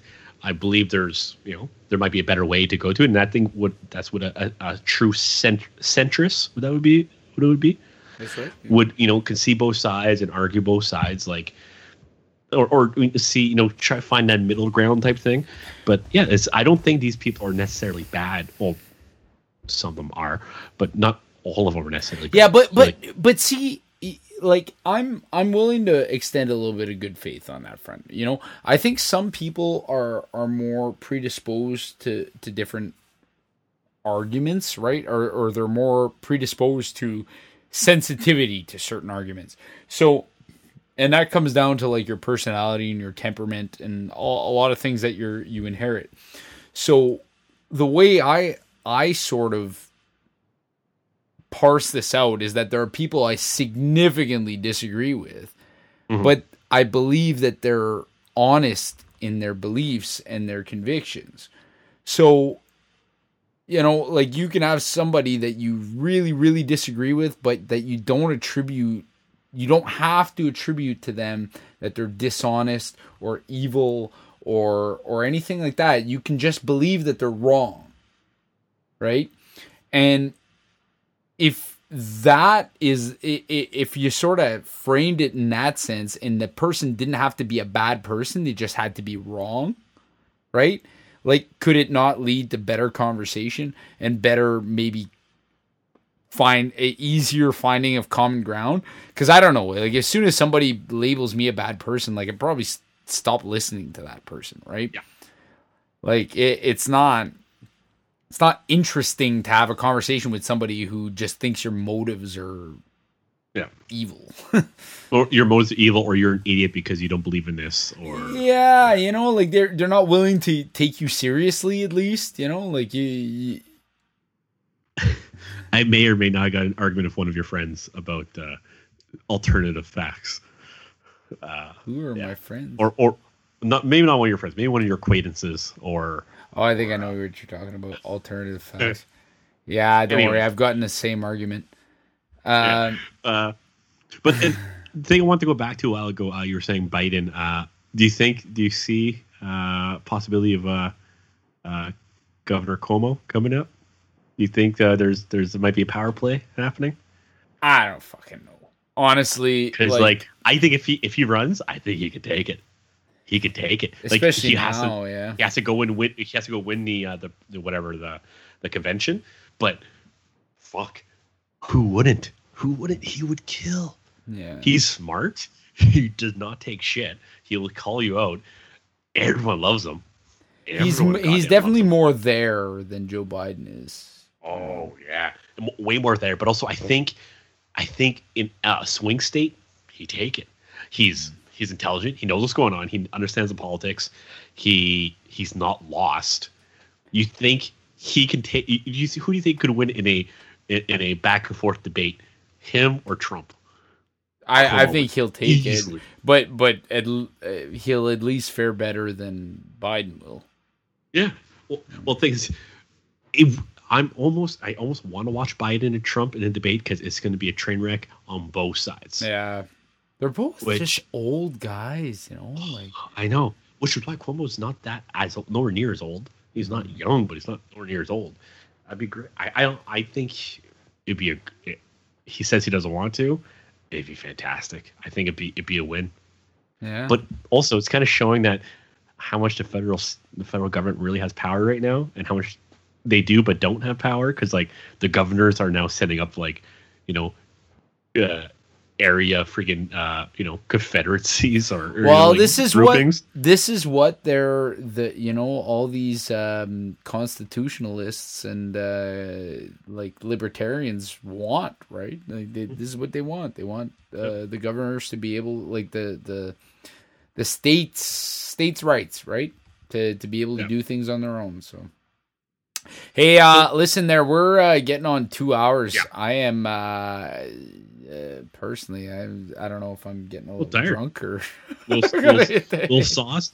See, so I, I had a, a question. Uh, Sure. You know, I could find a, a beer quote if I wanted to. if you Uh. I know we, we we were hoping to to maybe keep a letter for one of a, a potential uh, guest. I wonder if we should just read that letter today to finish this Okay. off. can can we tell this story first because I I do think that we're we No, supposed to have yeah, a guest on, all but we're we're gonna like yeah maybe you can give somebody the prelude and I'll read the letter. All right, when- you can read the letter. So the prelude to this is we ha- uh, I, we have a friend or an acquaintance, uh, actually straight laced, everything. Funny guy though. Uh, his name is Lance. We'll just say Lance. We will Hi say Lance. Hi Lance. Uh, yeah, I guess you were you guys were together at my Oh, bachelor party. Yeah, you were there. Yeah, yeah. We were So, uh, together at your bachelor party. Well, you were Sounds together. about right. Actually, I think he crashed in someone's hotel room that night. Anyways, uh, so Lance is very much a well, he's a poli sci, uh, I think poli sci uh, major, but very much you know a, a fan of of, uh, of of politics, and he uh, has a friend who is a constituency assistant for uh, Mr. Wayne Gates, the MPP for Niagara Falls area, and he decided to write.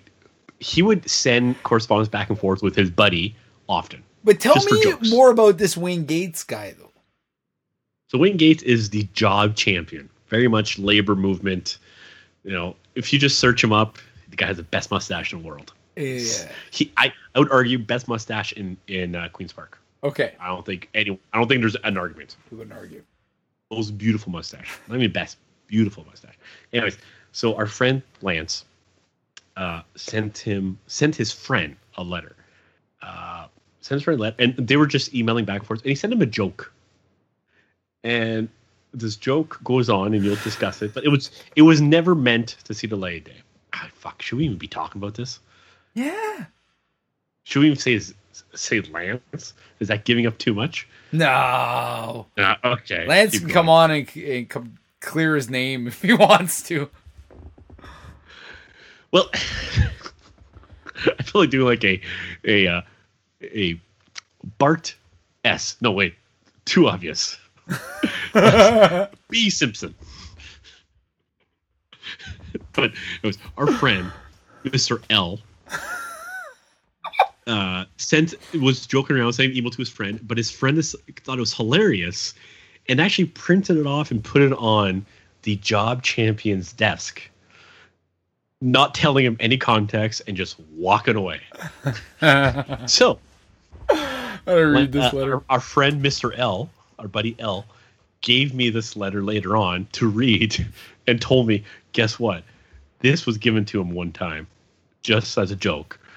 Uh, and I was pissed off that he did it, but he, but it's pretty funny. Here's the letter I sent. So then he, I read this letter during a Tim, City of Timmins uh, city council meeting. I was in the audience reading this, crying my balls off with laughter. You read it was- this? I was I was just reading to myself on my. Oh, okay, okay. I thought. Uh, Yeah, uh, sorry, when you said this, I I, thought you I- said I you read iPad this in a meeting. yeah, I'm reading it while there's the meeting going on, and I'm reading it, and I'm crying. Like Okay. I'm laughing so much, tears are rolling down my eyes, and our friend L. was, uh, you should go back and bleep every time I said his name. No, no, it's fine. So, anyways, it was hilarious. I thought it's the funniest thing ever, and we always talk about this. So I will let you read this letter that was given to a municipal or a a, a provincial member of the Legislative Assembly of Ontario. Yeah, so any uh, 90s WWF fans are going to really appreciate this, but this is addressed to uh, Mr. Wayne Gates, MPP, uh, for the Niagara Falls region, if I'm correct. I believe. Yes. Is that right? Well, you you can see it in the first line afterwards. Okay, yeah, there you go. Dear Wayne, please accept this correspondence in the strictest of confidence. I am writing today in recognition of both your title as Niagara Falls Jobs Champion and your many years' experience in the labor movement. These credentials indicate that you are without question the man to speak to regarding a various situ- a various uh, sorry, a very serious issue that has for the last 15 years stood as a massive injustice.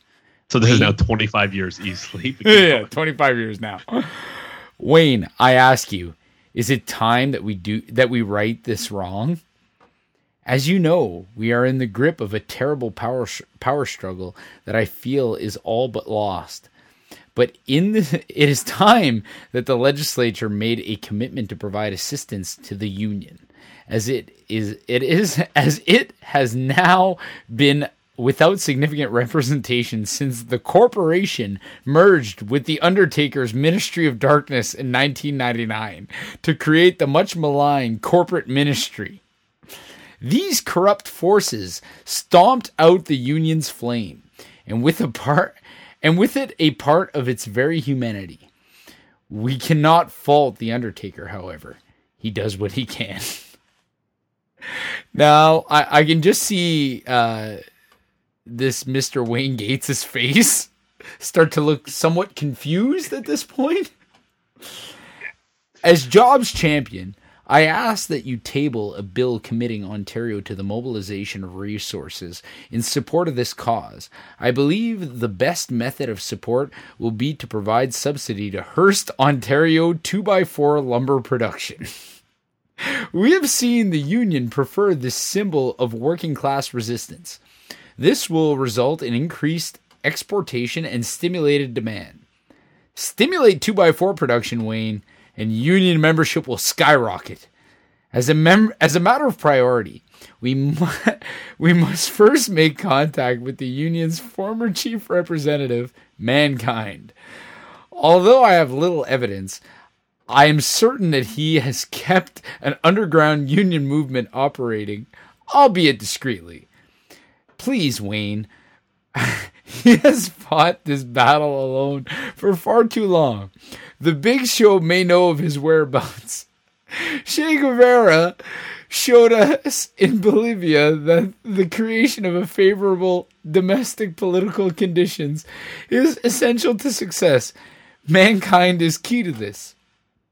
I further ask that you work to help relieve the Undertaker of his responsibility for the hanging of the big boss man.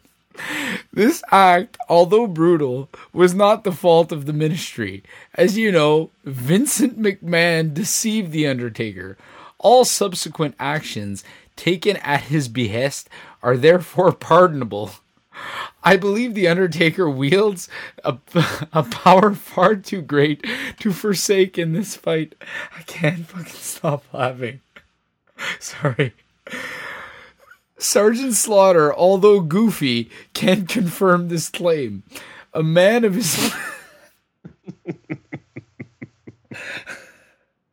a, man of his military service should not be taken lightly. Attached, you will find the ph- photographs of several individuals I feel will lend a helping hand in our plight. Please seek them out. Thank you, Wayne. I know you will do the right thing. You're in yours in Union Fever. L. And it goes on to show a picture of Buff Bagwell, King Kong Bundy, Goldberg. What is it? Uh, Booker T Booker and T uh, and uh, it was Heat, uh, Harlem Heat, yes, Harlem Heat. For fuck's sake. it is. Okay. Imagine trying to read that letter in, Ah. in quiet during a municipal council meeting. Oh, that's too much. Anyways, if you know Wayne Gates. I'm sure there has been uh, no action taken upon, upon this letter, so uh, I uh, am quite furious with him. And if you're in Niagara Falls, you should be phoning his his office every day now until he takes action on this union led two x four production in Hearst. Ontario. All right, so that's good enough to finish off right there. That's the podcast right there. Anyways, Jay, uh, this was fun. I had a good time. Uh, thanks everybody Went for long, listening. whatever. Now, now I got to record the intro to this well there you I'm go. a little bit uh, a little bit drunk. So uh, that right. being said, I hope everybody had a good time. Jay, uh, no, no, that's the beer quote right there.